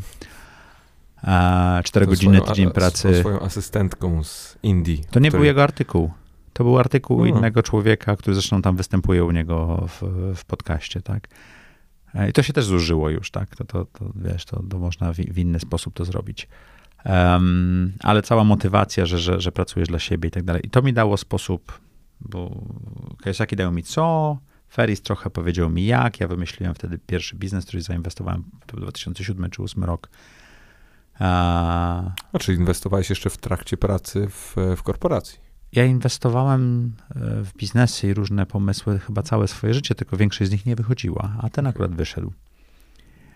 Um, chyba 2008 rok to był, czy 2009. Książka wyszła siódmym, ja jakoś mhm. tak dość, dość niebawem coś wymyśliłem. Potem zainwestowałem w kolejny biznes, który nie wyszedł. Ja uważam, że wspólnik i przyjaciel mnie okradł i już go nie mam. On uważa, że wszystko było ok, tylko biznes nie wyszedł, więc to zawsze... Yy, a, zasad, a propos zasad. Ja nigdy już nie inwestuję z przyjaciółmi, bo inwestuję z ludźmi, których nie znam, którzy stają się przyjaciółmi, a jak inwestuję z przyjaciółmi, to tracę przyjaciół i pieniądze. Więc to jest jedna z zasad. Yy, yy, o czym mówiliśmy? Przepraszam, rozproszyłem się. Książki. Książki. niedawno przeczytałem e, bardzo dobrą książkę. Nie wiem, czy ją tutaj mam. Nie, nie mam. E, The Art of Not Possibilities. The Art of Possibility. Nie, one to, to, są takie uproszczenia. The Art of Possibility to jest bardzo dobra książka napisana przez e, panią psycholog i dyrygenta e, chyba bostońskiej mhm. e, orkiestry. Dlatego jest szachownica u mnie w biurze. Bo w The Art of Possibility są dwie takie podstawowe myśli. Zasada numer szósta, czyli nigdy nie bierz siebie zbyt poważnie. I to bardzo ważna, bo szczerze mówiąc nie, ale um, ta książka po, w połączeniu z Sapiens i Homo Deus e, dała mi do myślenia, że ten cały konstrukt, w którym żyjemy, jest fake, jest, jest sztuczny, jest stworzony przez ludzi. I w The Art of Possibility jest napisane, że nie musisz grać w tą grę, w którą gra całe społeczeństwo. Całe, większość społeczeństwa gra w grę, która ma trzy zasady, trzy, trzy takie główne dźwignie. Power, czyli y, władza, seks i pieniądze. A jeżeli wyłączysz to, no to możesz mieć swoją grę. I o to chodzi, żeby nie być królem, czy gońcem, czy wieżą, czy pionkiem na szachownicy, tylko zagrać w bagamona albo w brydża, żeby zmienić planszę. Tak? I ta, ta, ta, pani, która to napisała, Susan, no, no, w tekście sobie tam napiszesz później, mhm. ona powiedziała, że jedną z jej ważnych e, e, rzeczy jest właśnie oddawanie contribution, tak? I ja sobie stwierdziłem, że to byłoby fajne, gdybym ja też mógł dorzucić do swoich wartości, czyli do tego, że ja potrzebuję być niezależny, e, do tego, że chcę się uczyć, dorzucić sobie trzecią wartość, czyli oddawanie. A jak ty definiujesz dokładnie to oddawaniem? Bo na przykład w Polsce bardzo często jest to równoznaczne z przekazywaniem jakich, jakichś określonych sum pieniędzy na wybraną organizację. Ja zakładam, że nie do końca o to. Nie, o ale ja mówisz. nie mam takich sum pieniędzy, żeby moje yy, oddanie, nawet całości majątku, gdziekolwiek zrobiło. Cokolwiek. Yy, żeby ten wykres drgnął mhm. nawet o jednego piksela, tak? Więc to, to nie zadziała, więc ja postanowiłem oddawać e, trochę swoje doświadczenia, trochę swoje przemyślenia, trochę swój network. I, I, mi udało się zaprojektować po bardzo dużej ilości błędów, potyczek, sukcesów, porażek, w top, e, swoje życie w taki sposób, który bardzo mi się podoba, to jak ja żyję w tej chwili. E, mam biuro, które jest 782 kroki od domu. E, mamy jeden samochód, który używamy raz na tydzień, raz na dwa tygodnie. I w sumie, gdyby nie to, że mamy małe dzieci, to pewno byśmy go nawet nie potrzebowali w ogóle na nic. E, staramy się być eko, ale nie dlatego, żeby być eko i udawać, że wiesz, nie, takich słomek nie robimy, tylko obniżyć swój wpływ na planetę maksymalnie w rozsądny dla nas sposób na przykład. A to, co ja chcę robić, to pokazywać ludziom, że to jest dość łatwe do osiągnięcia, wymaga pewnych przemyśleń, e, pewnych decyzji i chcę to zrobić poprzez mm, rozmowy z innymi osobami, które w taki lub inny sposób zaprojektowały swoje życie, które mogą być inspiracją. Ja chciałbym inspirować.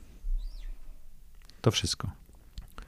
A kto dla ciebie był taką bezpośrednią inspiracją ludzką? Bo o książkach już rozmawialiśmy, a, a zdaję sobie sprawę też, że mogą być, może być taka osoba albo grupa osób, które też dla ciebie właśnie, do których zawsze w pewnym sensie wirtualnie zwracałeś się, kiedy szukałeś Mój Power 5, tak? Z Power Ferisa. Um, Power One. Jeżeli mówimy o wirtualnie, czyli osoby, których nawet nie znam, ale e, ten Warren Buffett jest dla mnie takim e, przykładem osoby, która e, dość szybko wymyśliła, co chce robić i robiła to skutecznie. Tim Ferris, który. Ja za wiele rzeczy go nie lubię, ale ma, ma parę pomysłów, które mi się podobają. Tak jak Gary Vee jest chyba teraz w tej dekadzie taką odpowiednikiem Tima Ferrisa sprzed 10 czy 15 czy, czy 12 lat. Co jest ciekawe, że są w podobnym wieku, nie? Ale w, in, w inny tak, sposób tak, tak. to uderzyli, nie? Um, yy, jest paru przyjaciół, yy, też bliskich. I bardzo ważną rzeczą dla mnie jest moje forum. W YPO jest taka instytucja, forum, w której 8, 9, 10 osób spotyka się raz w miesiącu i w bardzo ustrukturyzowany sposób dyskutuje o pewnych problemach i, i tak dalej. I to jest, e, tam jest e, jeszcze 8, 8, 8 członków. I my, e, no, tematy, które poruszamy, są bardzo ważne. I niekoniecznie jest to mówienie o sobie. Czasami wystarczy wysłuchać o tym, mm, co nurtuje inne osoby.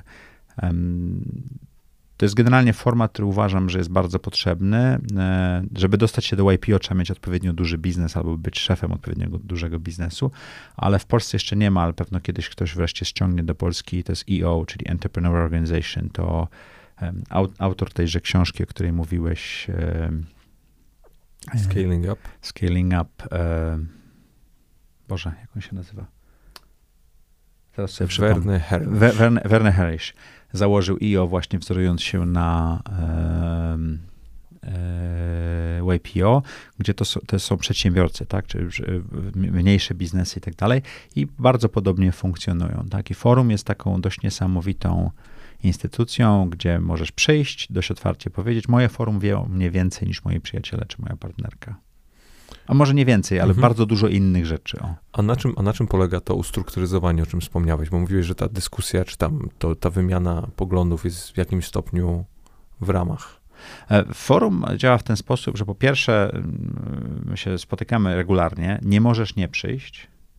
Jeżeli nie przyjdziesz więcej niż dwa razy w roku, wylatujesz. Więc to jest najważniejsze spotkanie, ważniejsze czasami niż wesela i tak dalej, wiesz. Ustawiamy daty do przodu i ludzie, no mamy takie sytuacje, że ktoś przylatuje na przykład z Nowego Jorku tylko na jeden wieczór, bo siedzi w Nowym Jorku dwa tygodnie, ale ma forum w Warszawie, więc przylatuje, tak? Um, więc po pierwsze y, obecność, po drugie pełna otwartość. My mówimy sobie taki bardzo szybki update o tym, co się dzieje, potem wybieramy dwa tematy, które głębiej zgłębiamy i e, trzeba być non-judgmental, czyli nie można osądzać. Czyli to nie jest tak, idziesz z kumplem na piwie i e, ty to dałeś dupy. Nie możesz czegoś takiego w ogóle zrobić, bo, bo nie wiesz. Nie możesz dawać rady w ogóle. Jedyne, co możesz zrobić, to wysłuchać tą osobę i, i, i ewentualnie powiedzieć o podobnych doświadczeniach, które, które, które miałeś lub podobnych emocjach, które w tobie coś wywołało, co powoduje, że masz miejsce, gdzie możesz jasno opowiedzieć, co cię frapi, frapuje, niekoniecznie biznesowo. Masz yy, zaufane towarzystwo, no bo jak wszyscy sobie mówimy bardzo poważne rzeczy, to po jakimś czasie nikt już nie powie tym, i wie, że to nigdy nie wyjdzie z tego spotkania i z tej grupy. Nigdy. A jest to jakkolwiek moderowane?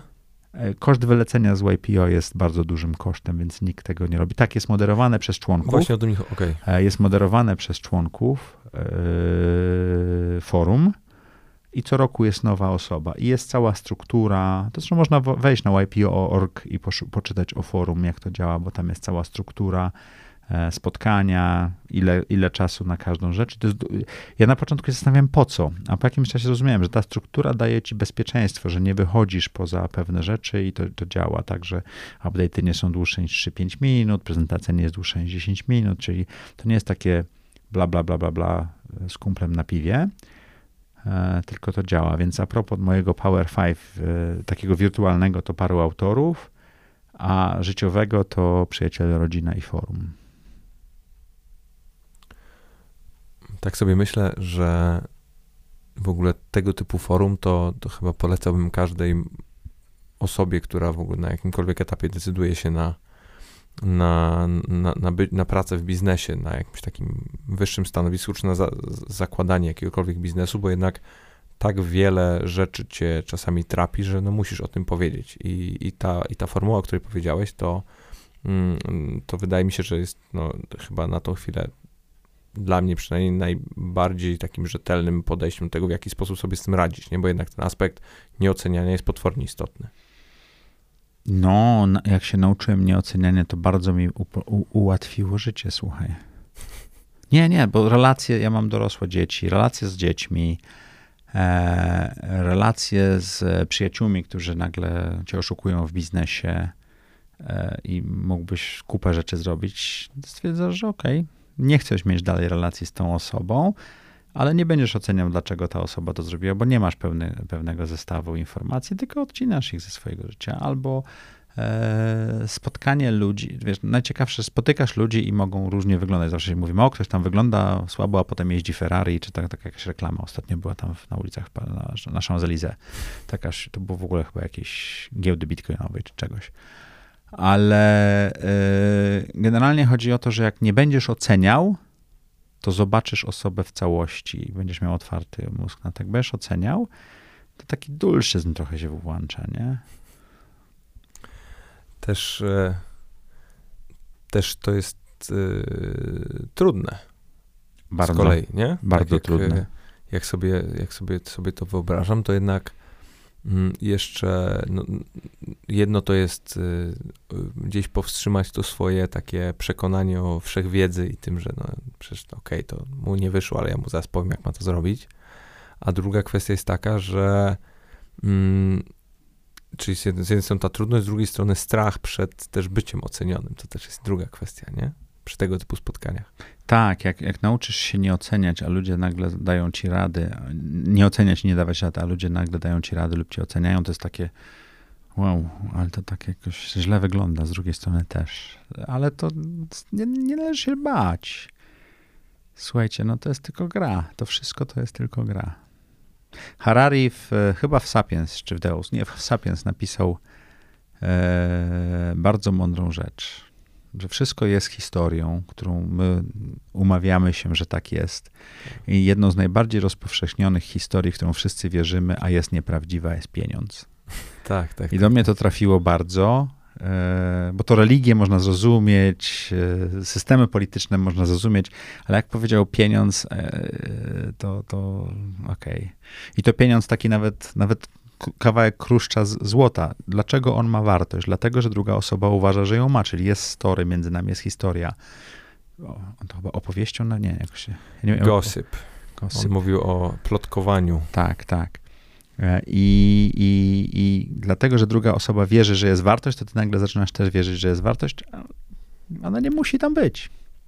To też właśnie miałem bardzo podobne gdzieś przemyślenie po tej książce, że, mm, że to, za co bardzo sobie cenię tego autora, to, że tak naprawdę bardzo skomplikowane rzeczy jest w stanie w bardzo prosty, dobitny sposób wytłumaczyć i, i masz ten taki, wiesz, e, to ci uderza wręcz, jak zaczynasz to czytać, mówisz sobie takie, tak.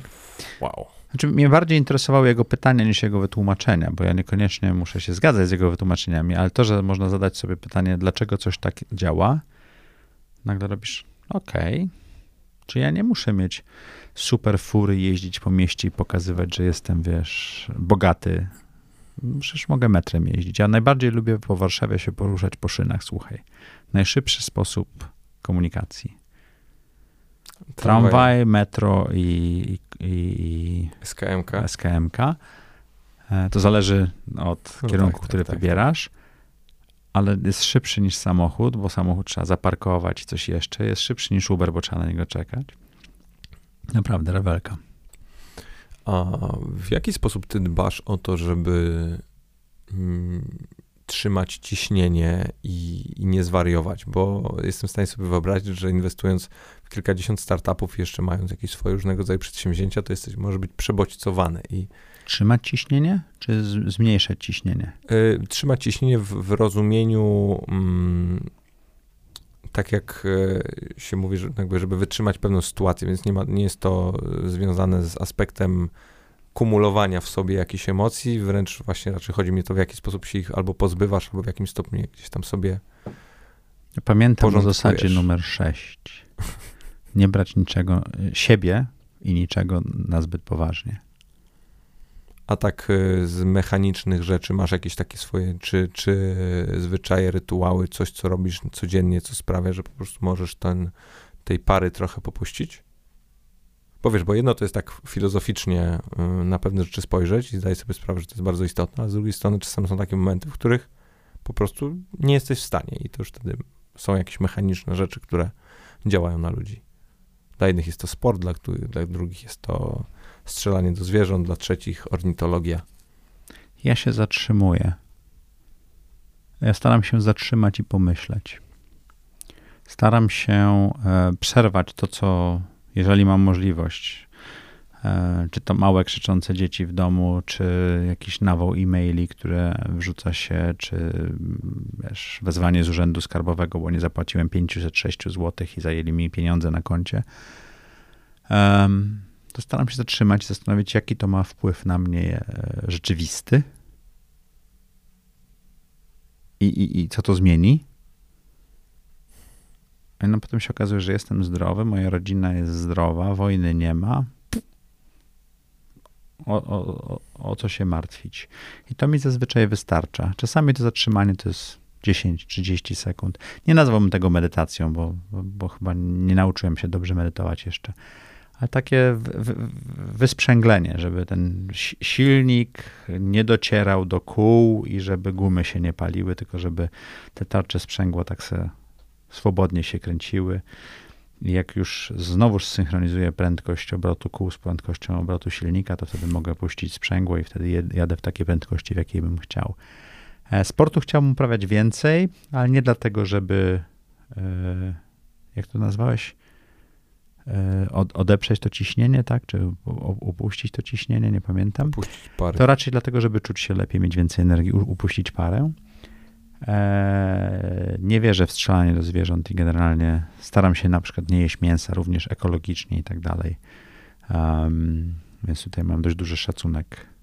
E, za dużo książek przeczytałem, żeby nie zrozumieć, że te stworzenia dużo, dużo czują i dużo myślą myśmy je tak traktowali. Jak ja byłem dzieckiem, to się dorastało, myśląc o tym, że to jest zupełnie inny świat. To się okazuje, że nawet drzewa mają układ chemiczny bardziej niż nerwowy, ale komunikują się między sobą i tak dalej, tak?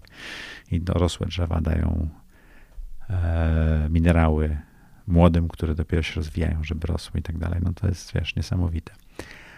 Um, ale ja jestem, e, wiesz, apodyktycznym cholerykiem, więc to tak ładnie brzmi, e, a zdarza mi się wybuchnąć, tak? Więc to też wynika może z tego, że kiedyś byłem dużo bardziej naładowany i wtedy była muzyka, rower, właśnie takie wyżywanie się, ale to nigdy mi nic nie dawało, tak? Z drugiej strony, jeżeli coś mnie naprawdę stresuje, to e, stresuję w takim, aż, aż fizycznie zaczynam to czuć, to nauczyłem się tego, że trzeba się poruszać. I to jest bardzo prosta fizjologiczna rzecz. E, kiedyś idąc przez sawannę, widząc lwa czy lamparta, e, nasi przodkowie dostawali taki, wiesz, bodziec adrenaliny, wątroba wypuszczała dużo cukrów do krwi i tak dalej. Po co? Po to, żeby mogli biec co najmniej tak szybko albo szybciej niż ten, ten który ich goni, żeby zdążyli uciec. W tej chwili siedząc przed mailem i dostajesz jakiegoś maila, który wywołuje taką samą stresującą reakcję u ciebie, jeżeli się nie poruszasz, to nie spalisz tego cukru i to spowoduje, że twój organizm będzie e, się z tym męczył. Więc jest bardzo e, e, prosta zasada. Ja mam TRX, ale tutaj też są schody. Można pójść cztery piętra do góry, cztery piętra na dół. Jak się człowiek uspokoi, to wystarczy. Jak nie, to trzy piętra do góry, trzy piętra na dół. Tak do momentu, kiedy zużyjemy ten, ten zapas e, adrenaliny i cukru, który mamy we krwi, bo pewien poziom stresu, nie taki codzienny, tylko taki, wiesz, nagły, trzeba fizjologicznie jednak opanować i się go pozbyć. Właśnie mm, też chyba o tym Harari pisał, jeżeli dobrze sobie przypominam, że jest bardzo wiele takich pierwotnych wręcz e, zwyczajów czy, czy procesów fizjologicznych, które dzisiaj nabierają diametralnie innego znaczenia ze względu na nasz styl życia. I na przykład pamiętam, że on to chyba pisał w kontekście słodkich rzeczy, że kiedy się no, buszowało po tych lasach i... Rzadko się znajdowało Dokładnie, słodycz. więc jak je, on, i było, wiadomo było, że się je rzadko znajduje i że one będą tam krótko, więc jak tylko je znalazłeś, to jadłeś je wszystkie od razu. Mam dokładnie to samo. Widzisz tabliczkę czekolady i nie masz odroczenia, nie? Tylko, Tak, że w tym tak. momencie kompletnie inaczej świat jest zaprojektowany. No ale że- żeby zaprojektować sobie życie, czy żeby. Mieliśmy mówić o startupach, widzisz, oszukałeś mnie tutaj. Żeby zaprojektować, Perfidnie. żeby zaprojektować sobie życie, żeby cokolwiek zrobić, trzeba zrozumieć, jaką maszyną się jest. My jesteśmy jakąś tam maszyną biologiczną, tak? E, Co na nas działa i psychologicznie, i fizjologicznie, i fizycznie, i tak dalej. I im więcej zrozumiemy siebie, tym łatwiej będziemy w stanie dopasować się do świata, albo świat dopasować do, do nas, albo na, najlepiej jedno i drugie troszeczkę, tak? I, I tak jak ze startupami mówię, że nagle jest rozczarowanie, że to nie jest tak, jak zaplanowaliśmy, tak też jest z życiem, więc warto e, dużo przeczytać, dużo zrozumieć e, i, i, nie płacić długu technologicznego później, bo jeżeli palimy, pijemy, nie ćwiczymy w wieku 20 lat, to w wieku 40 czy 50 lat będziemy to odczuwali. A skąd się u ciebie wziął, wziął ten taki mm, dryk do projektowania w kontekście no, siebie jako człowieka i swojego życia? Chyba z, z potrzeby niezależności. Nie zastanawiałem się nad tym. Wydaje mi się, że to. Zadajesz dobre pytanie. Nie, nie, znam na nie odpowiedzi, więc będę teraz stwarzał, ale potem może blog posta z tego nawet zrobię. Em, Wydaje mi się, że to się wzięło z tego, że żeby być niezależnym, czyli zbudować sobie taki wszechświat wokół siebie, który będzie do mnie pasował, to musiałem pomyśleć o tym e, i dopasować to, co rozumiem z tym, co jest w koło i tak dalej. Tak mi się wydaje. Wiesz co, nie wiem, przepraszam, nie, nie dam lepszej odpowiedzi, muszę się nad tym zastanowić. Wiesz, pytam też dlatego, bo, bo jestem w stanie sobie wyobrazić, że jest jakiś powód, nie? I że, że przychodzi coś takiego i to tak znowu może być, to nie być kwestia tego A jednego. wiesz. powodem było parę y, tragicznych porażek w życiu. Fatalnych decyzji albo e, fatalnego odbioru decyzji, które podjąłem i skutków ich. Hmm. Ale zawodowych czy prywatnych? Tak. Okej. Szybko zmieniając temat. Szybko zmieniając temat. Nie, wiesz, nie, nie, na- pewno nie będę dopytywał, bo, bo każdy... Możesz ma- dopytywać, nie odpowiem. No, no, czy, ale to, to widzisz, to, to a propos, wiesz, y, projektowania, to bez sensu jest zadawanie pytań, z których z góry wiesz, że, że nie uzyskasz satysfakcjonującej odpowiedzi, a też bardzo często wiesz, pytanie po co? Nie? Po co, po co drążyć, jeżeli nic tam nie znajdziesz konkretnego? Czy znajdziesz tylko no to Ale, nie, nie, nie co to publicznie wniesie? I, co to wniesie, no. nie?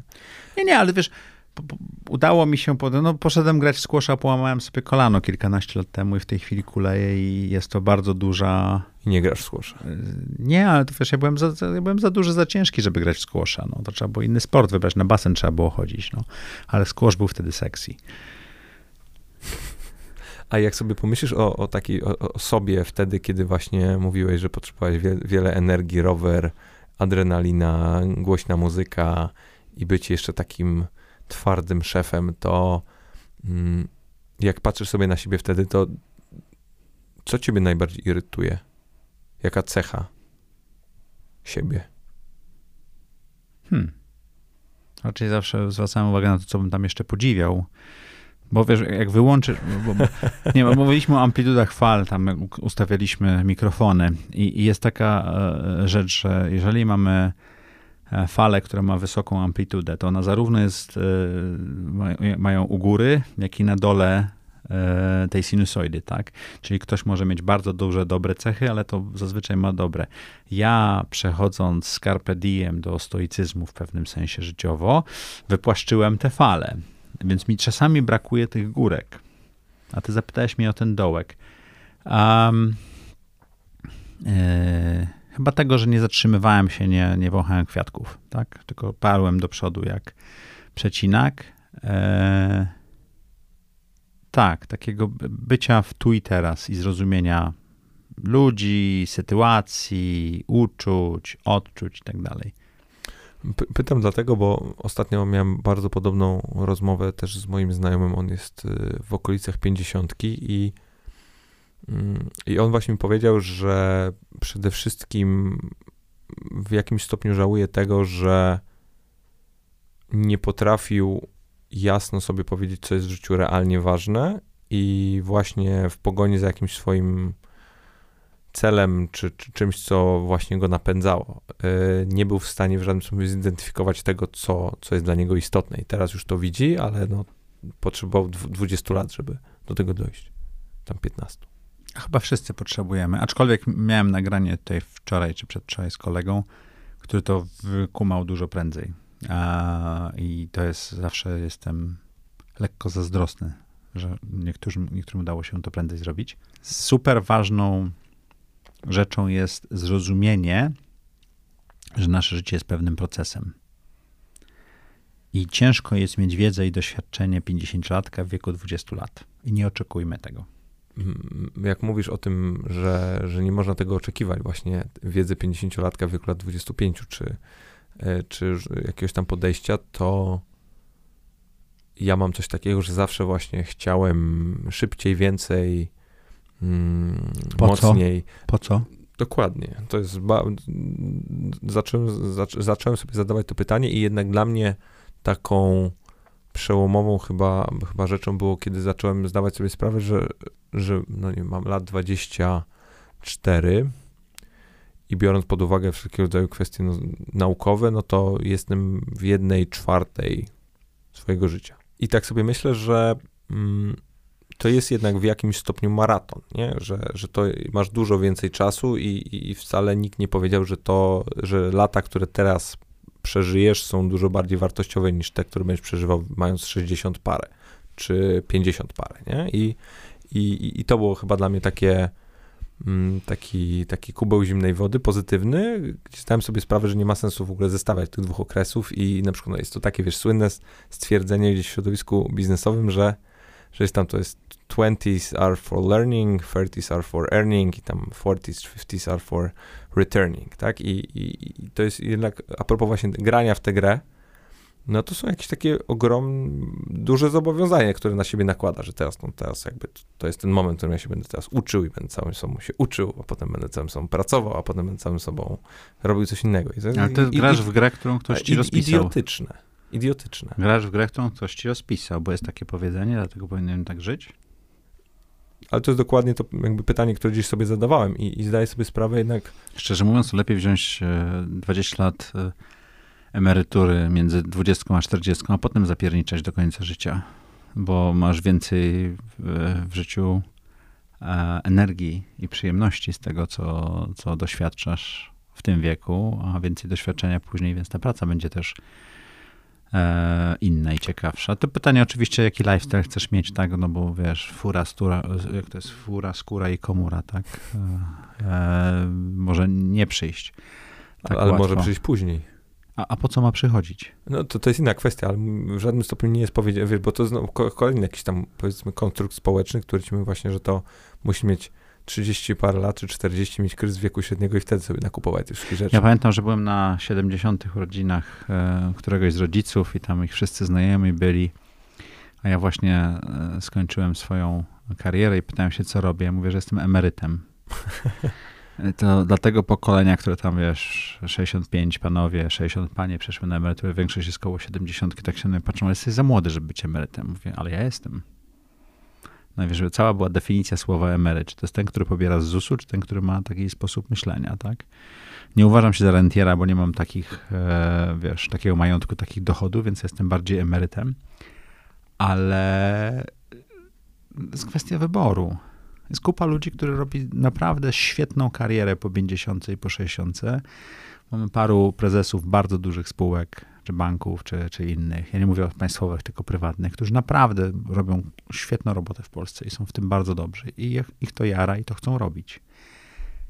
I jest kupa osób, która kupuje sobie, wiesz, no teraz nie można już kupić gospodarstwa, bo obecna władza nam zabroniła, ale kupują sobie, wiesz, gospodarstwo i jest taka dziewczyna na południu Polski, która nam dostarcza warzywa na przykład e, i zrobiła super ekologiczne e, gospodarstwo i hoduje e, warzywa. I, i to, to jest jej sens życia. I każdy może znaleźć swój. Gdzie zmierzasz? Hmm, Quo domine. Eee, nad ciepłe morze. Które? Mm, mamy dużo dyskusji w domu. Nie ustaliliśmy tego. E, dla mnie najchętniej Sydney e, lub Melbourne. E, ostatecznie Hawaje. Wszyscy mówią, że to za daleko. E, mam bardzo dużo znajomych, którzy mieszka w Portugalii. Problem z tym, że Atlantyk tam jest zimny. E, ale ja jestem z nadmorza, jestem z Trójmiasta. Może Bałtyk kiedyś będzie ciepłym morzem. Pewno za mojego życia. Jest, jest na to szansa. szansa jest tak. na to szansa. E, więc to też jest jakaś opcja. Ale mi bardzo brakuje morza w życiu. Pytam też dlatego, bo byłem ostatnio, byłem ostatnio w Hiszpanii, w, w Madrycie i no, wiesz, początek marca kiedy to nagrywamy i, i, uderzyło mnie jednak to, kiedy wiesz, wstajesz tam rano, jest... I jest słońce. Jest, jest słońce i to, i, to, i to jednak to, w jaki sposób to dyktuje twój dzień, to jest niesamowite. A tak od Hamburga gdzieś do Smoleńska, czy nawet kawałek dalej, jak lecisz, o tej tak. porze roku, to jest po prostu jeden wielki płaszcz chmur, bo to, to nie mówimy o Polsce, to po prostu Europa tam tak. centralno-wschodnia, nie? Jest po prostu taki, że te powietrze atlantyckie, które miesza się z, z azjatyckim, tworzy taką, taką, taki konstrakt pogodowy i brakuje słońca, tak. Tak. Ja kiedyś miałem taki, taki, takie marzenie, żeby mieszkać e, pół roku w Polsce, pół roku poza. Eee, no ale wiesz, z rodziną to z małymi dziećmi może być różnie. Zobaczymy. Ja się właśnie ostatnio też nad tym zastanawiałem, czy to w ogóle jest, e, jest możliwe, żeby to w jakimś stopniu działało, kiedy ma się normalnie funkcjonującą rodzinę. W rozumieniu takim, że dzieciaki chodzą ale do szkoły. Ale są ludzie, którzy zabrali dzieciaki na jachty, pływają. Jest taka polska para. Mają fajną stronę na Facebooku, polecam. Nie pamiętam, jak się nazywa. No i, i tam jakoś inaczej e, nie, jakoś tak. uczą, nie? Tam... Tak, no, homeschooling no, no, no robią no, i tak dalej, nie? I, I, dzieci siedzą w dwóch językach bez problemu. I ja myślę, że te dzieci będą lepiej przystosowane do świata w XXI wieku niż te, które wchodzą do systemu szkolnictwa wymyślonego w XIX e, wieku a nas jeszcze cofnięto do ośmioklasowego mi się w ogóle, Mi się w ogóle wydaje, że wymyślono wcześniej, a został wprowadzony w takiej formie wtedy, nie? W Polsce przynajmniej. Nie, nie, ale zwróć uwagę, że to, to, nie w Polsce, to na całym świecie. No, ten system szkolnictwa ma produkować e, ludzi do fabryki i żołnierzy do armii. Ani ludzie do fabryki nie będą potrzebne, bo roboty się tym zajmą, ani że żołnierze nie będą potrzebni, bo roboty w dużej, tam, wiesz, automatyzacja zabijania również nastąpi. Żeśmy odpłynęli od tych startupów, co? A to stary, ale ile tam jest y, startupów do zrobienia? To prawda.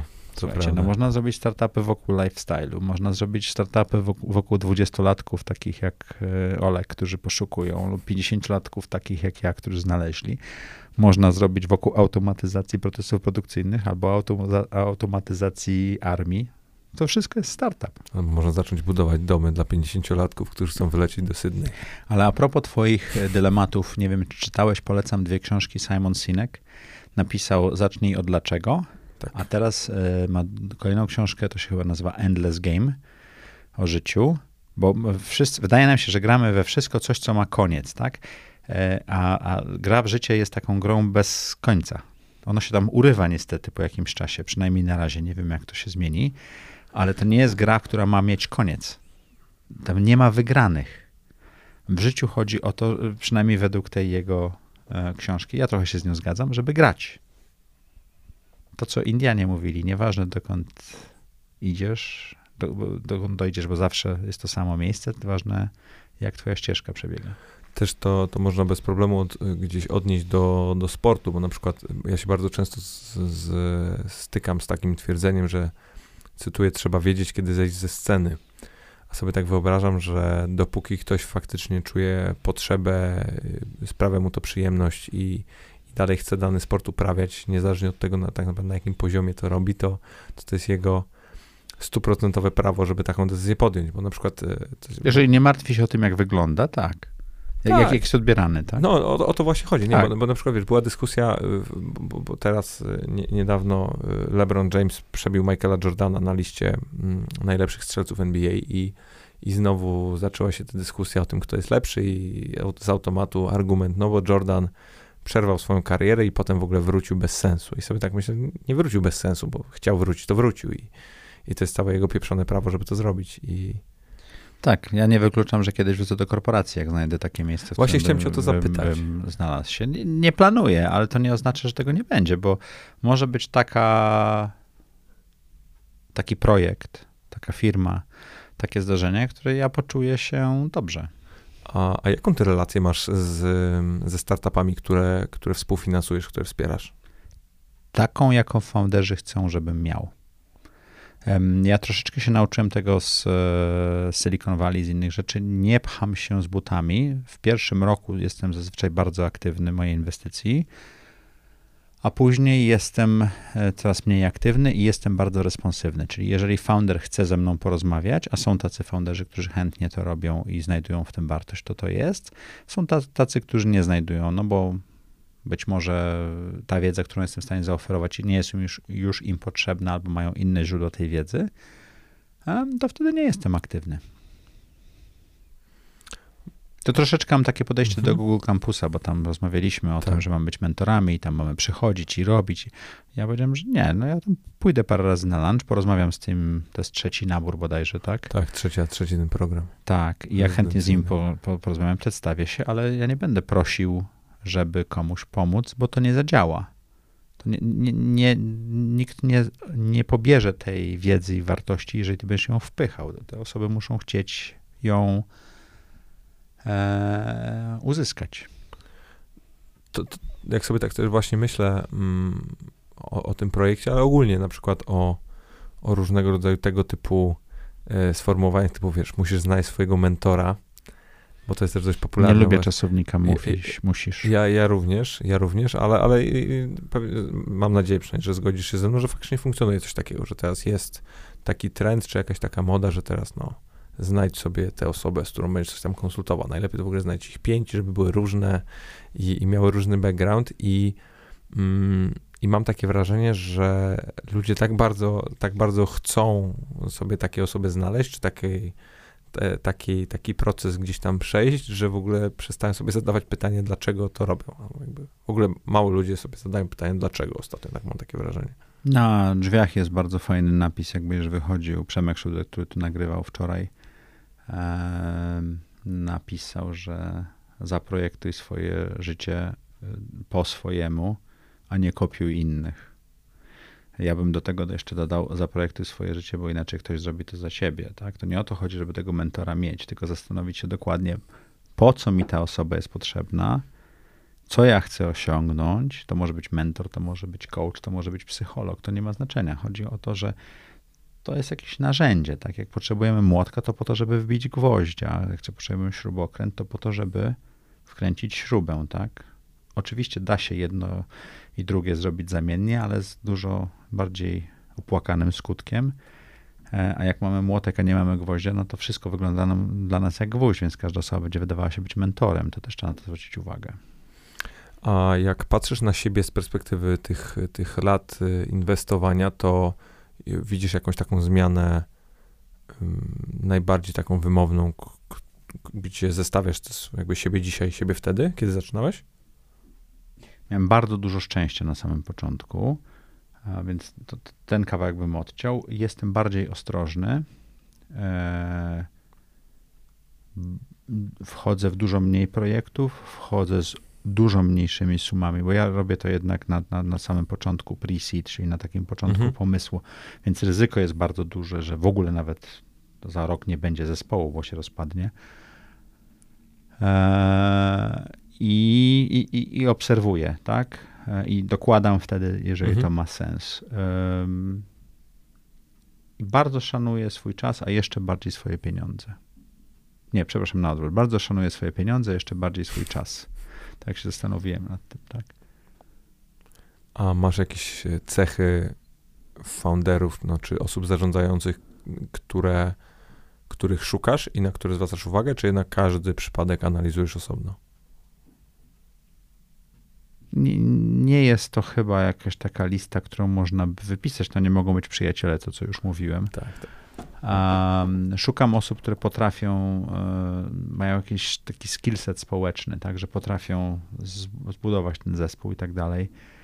Um, jeżeli tego nie potrafią, to jest szansa, że po prostu ten, e, ten zespół zarządzający startupem później nie będzie działał dobrze. E, szukam osób, które są mądre. Mam nadzieję, że mądrzejsze ode mnie w pewnych aspektach. E, I takie, które do czegoś dążą, mają tą pasję, mają ten, wiesz, ogień albo w oczach, albo krew na zębach, że po prostu chcą do czegoś dojść i nachapać się i to wtedy, wtedy można w coś takiego inwestować i dawać wiedzę i doświadczenie. A takie osoby, wiesz, problem ze startupami, ja przestałem inwestować w startupy, staram się inwestować w przedsiębiorstwa albo w pomysły na przedsiębiorstwa.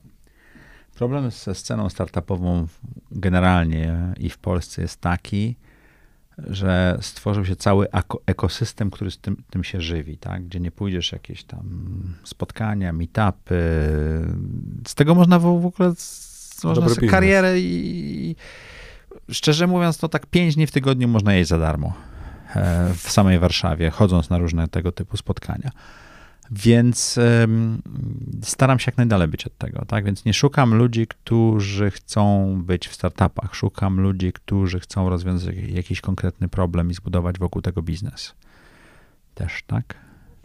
Mam takie wrażenie, jak, jak sobie teraz e, pomyślę o tym, co przed chwilą powiedziałeś, że mm, jednak e, jak wpadasz na bardzo wiele osób, na którymś kolejnym evencie, to się zaczynasz zastanawiać, czym one się tak naprawdę zajmują, bo z drugiej strony, jak ktoś faktycznie ma budować biznes i pracować, to niech się skupi na budowaniu biznesu i na pracy, nie? Tak, znaczy jeżeli to są ludzie z funduszu, to rozumiem, bo jeżeli fundusz nie, jest ja... na momencie szukania inwestycji czy coś jeszcze, ale jeżeli mówimy o ludziach w startupie... O przedsiębiorcach albo o zespołach. O startupowcach wtedy, bo przedsiębiorców bym tak nie obrażał. Dobrze, do...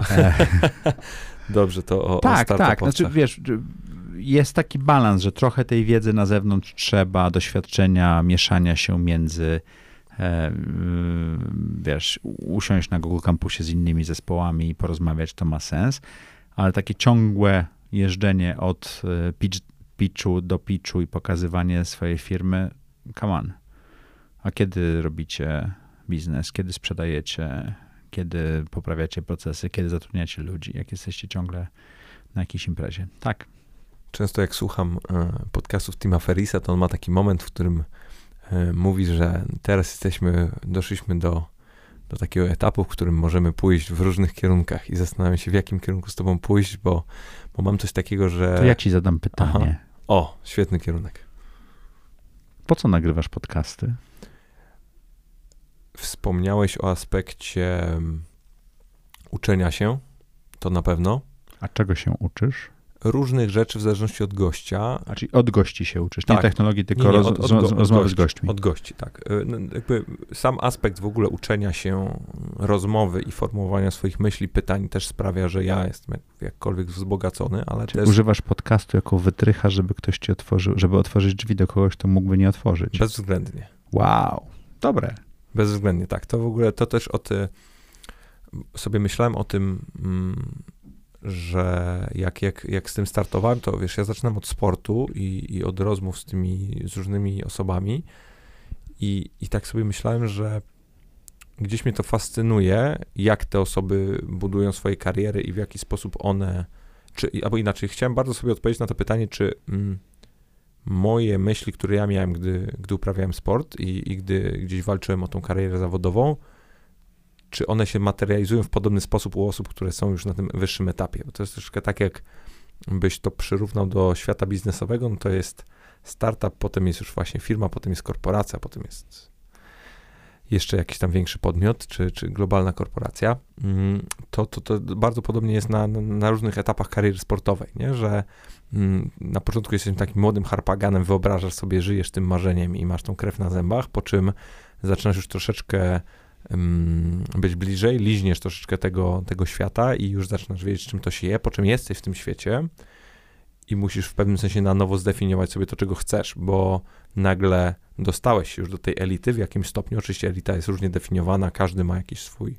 swoją poprzeczkę, ale nagle musisz sobie zadać pytanie, co chcesz robić. Czy chcesz być mistrzem świata, czy chcesz być legendą ligi lokalnej? To do czego dążysz? Obecnie? Tak. Nie, nie, nie potrafię sobie odpowiedzieć na to pytanie. Jestem na A etapie... to na pewno tam dojdziesz.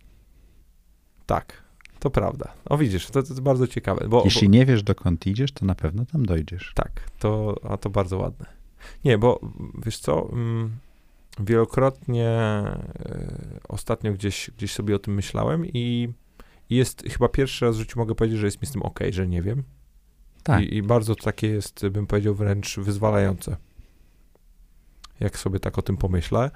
A wracając jeszcze na chwilkę do, do kwestii, dlaczego nagrywam, to pamiętam, jak słuchałem jakiegoś podcastu z Kobim Bryantem i, i go przepytywał Carl Fassman, zresztą fenomenalny dziennikarz. Bardzo polecam e, komukolwiek, e, jak chce zobaczyć najwyższy rodzaj artyzmu w zadawaniu pytań i w takiej szczerej, niczym niezmotywowanej chęci poznania drugiego człowieka, to to jest koleś, którego naprawdę warto posłuchać i poczytać.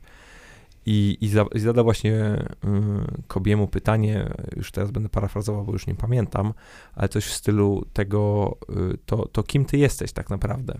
Jak jakby ciebie można określić? I, I powiedział, że on jest tylko zwykłym, ciekawym świata dzieckiem. I, i to jest gdzieś stan chyba, do którego bym, bym chciał dążyć i, i jakby taki gdzieś Ale on jest profesjonalnym sportowcem, więc Był, nie, nie, był, t- był. nie upłaszczał,bym e, tej odpowiedzi. w żadnym stopniu nie upłaszczam, No. ale raczej to pokazuje, że mm, on, ta ciekawość u niego wyrażała się tym, że on tak bardzo chciał zrozumieć dyscyplinę, w którą grał, że to było to jego mistrzostwo. Okej.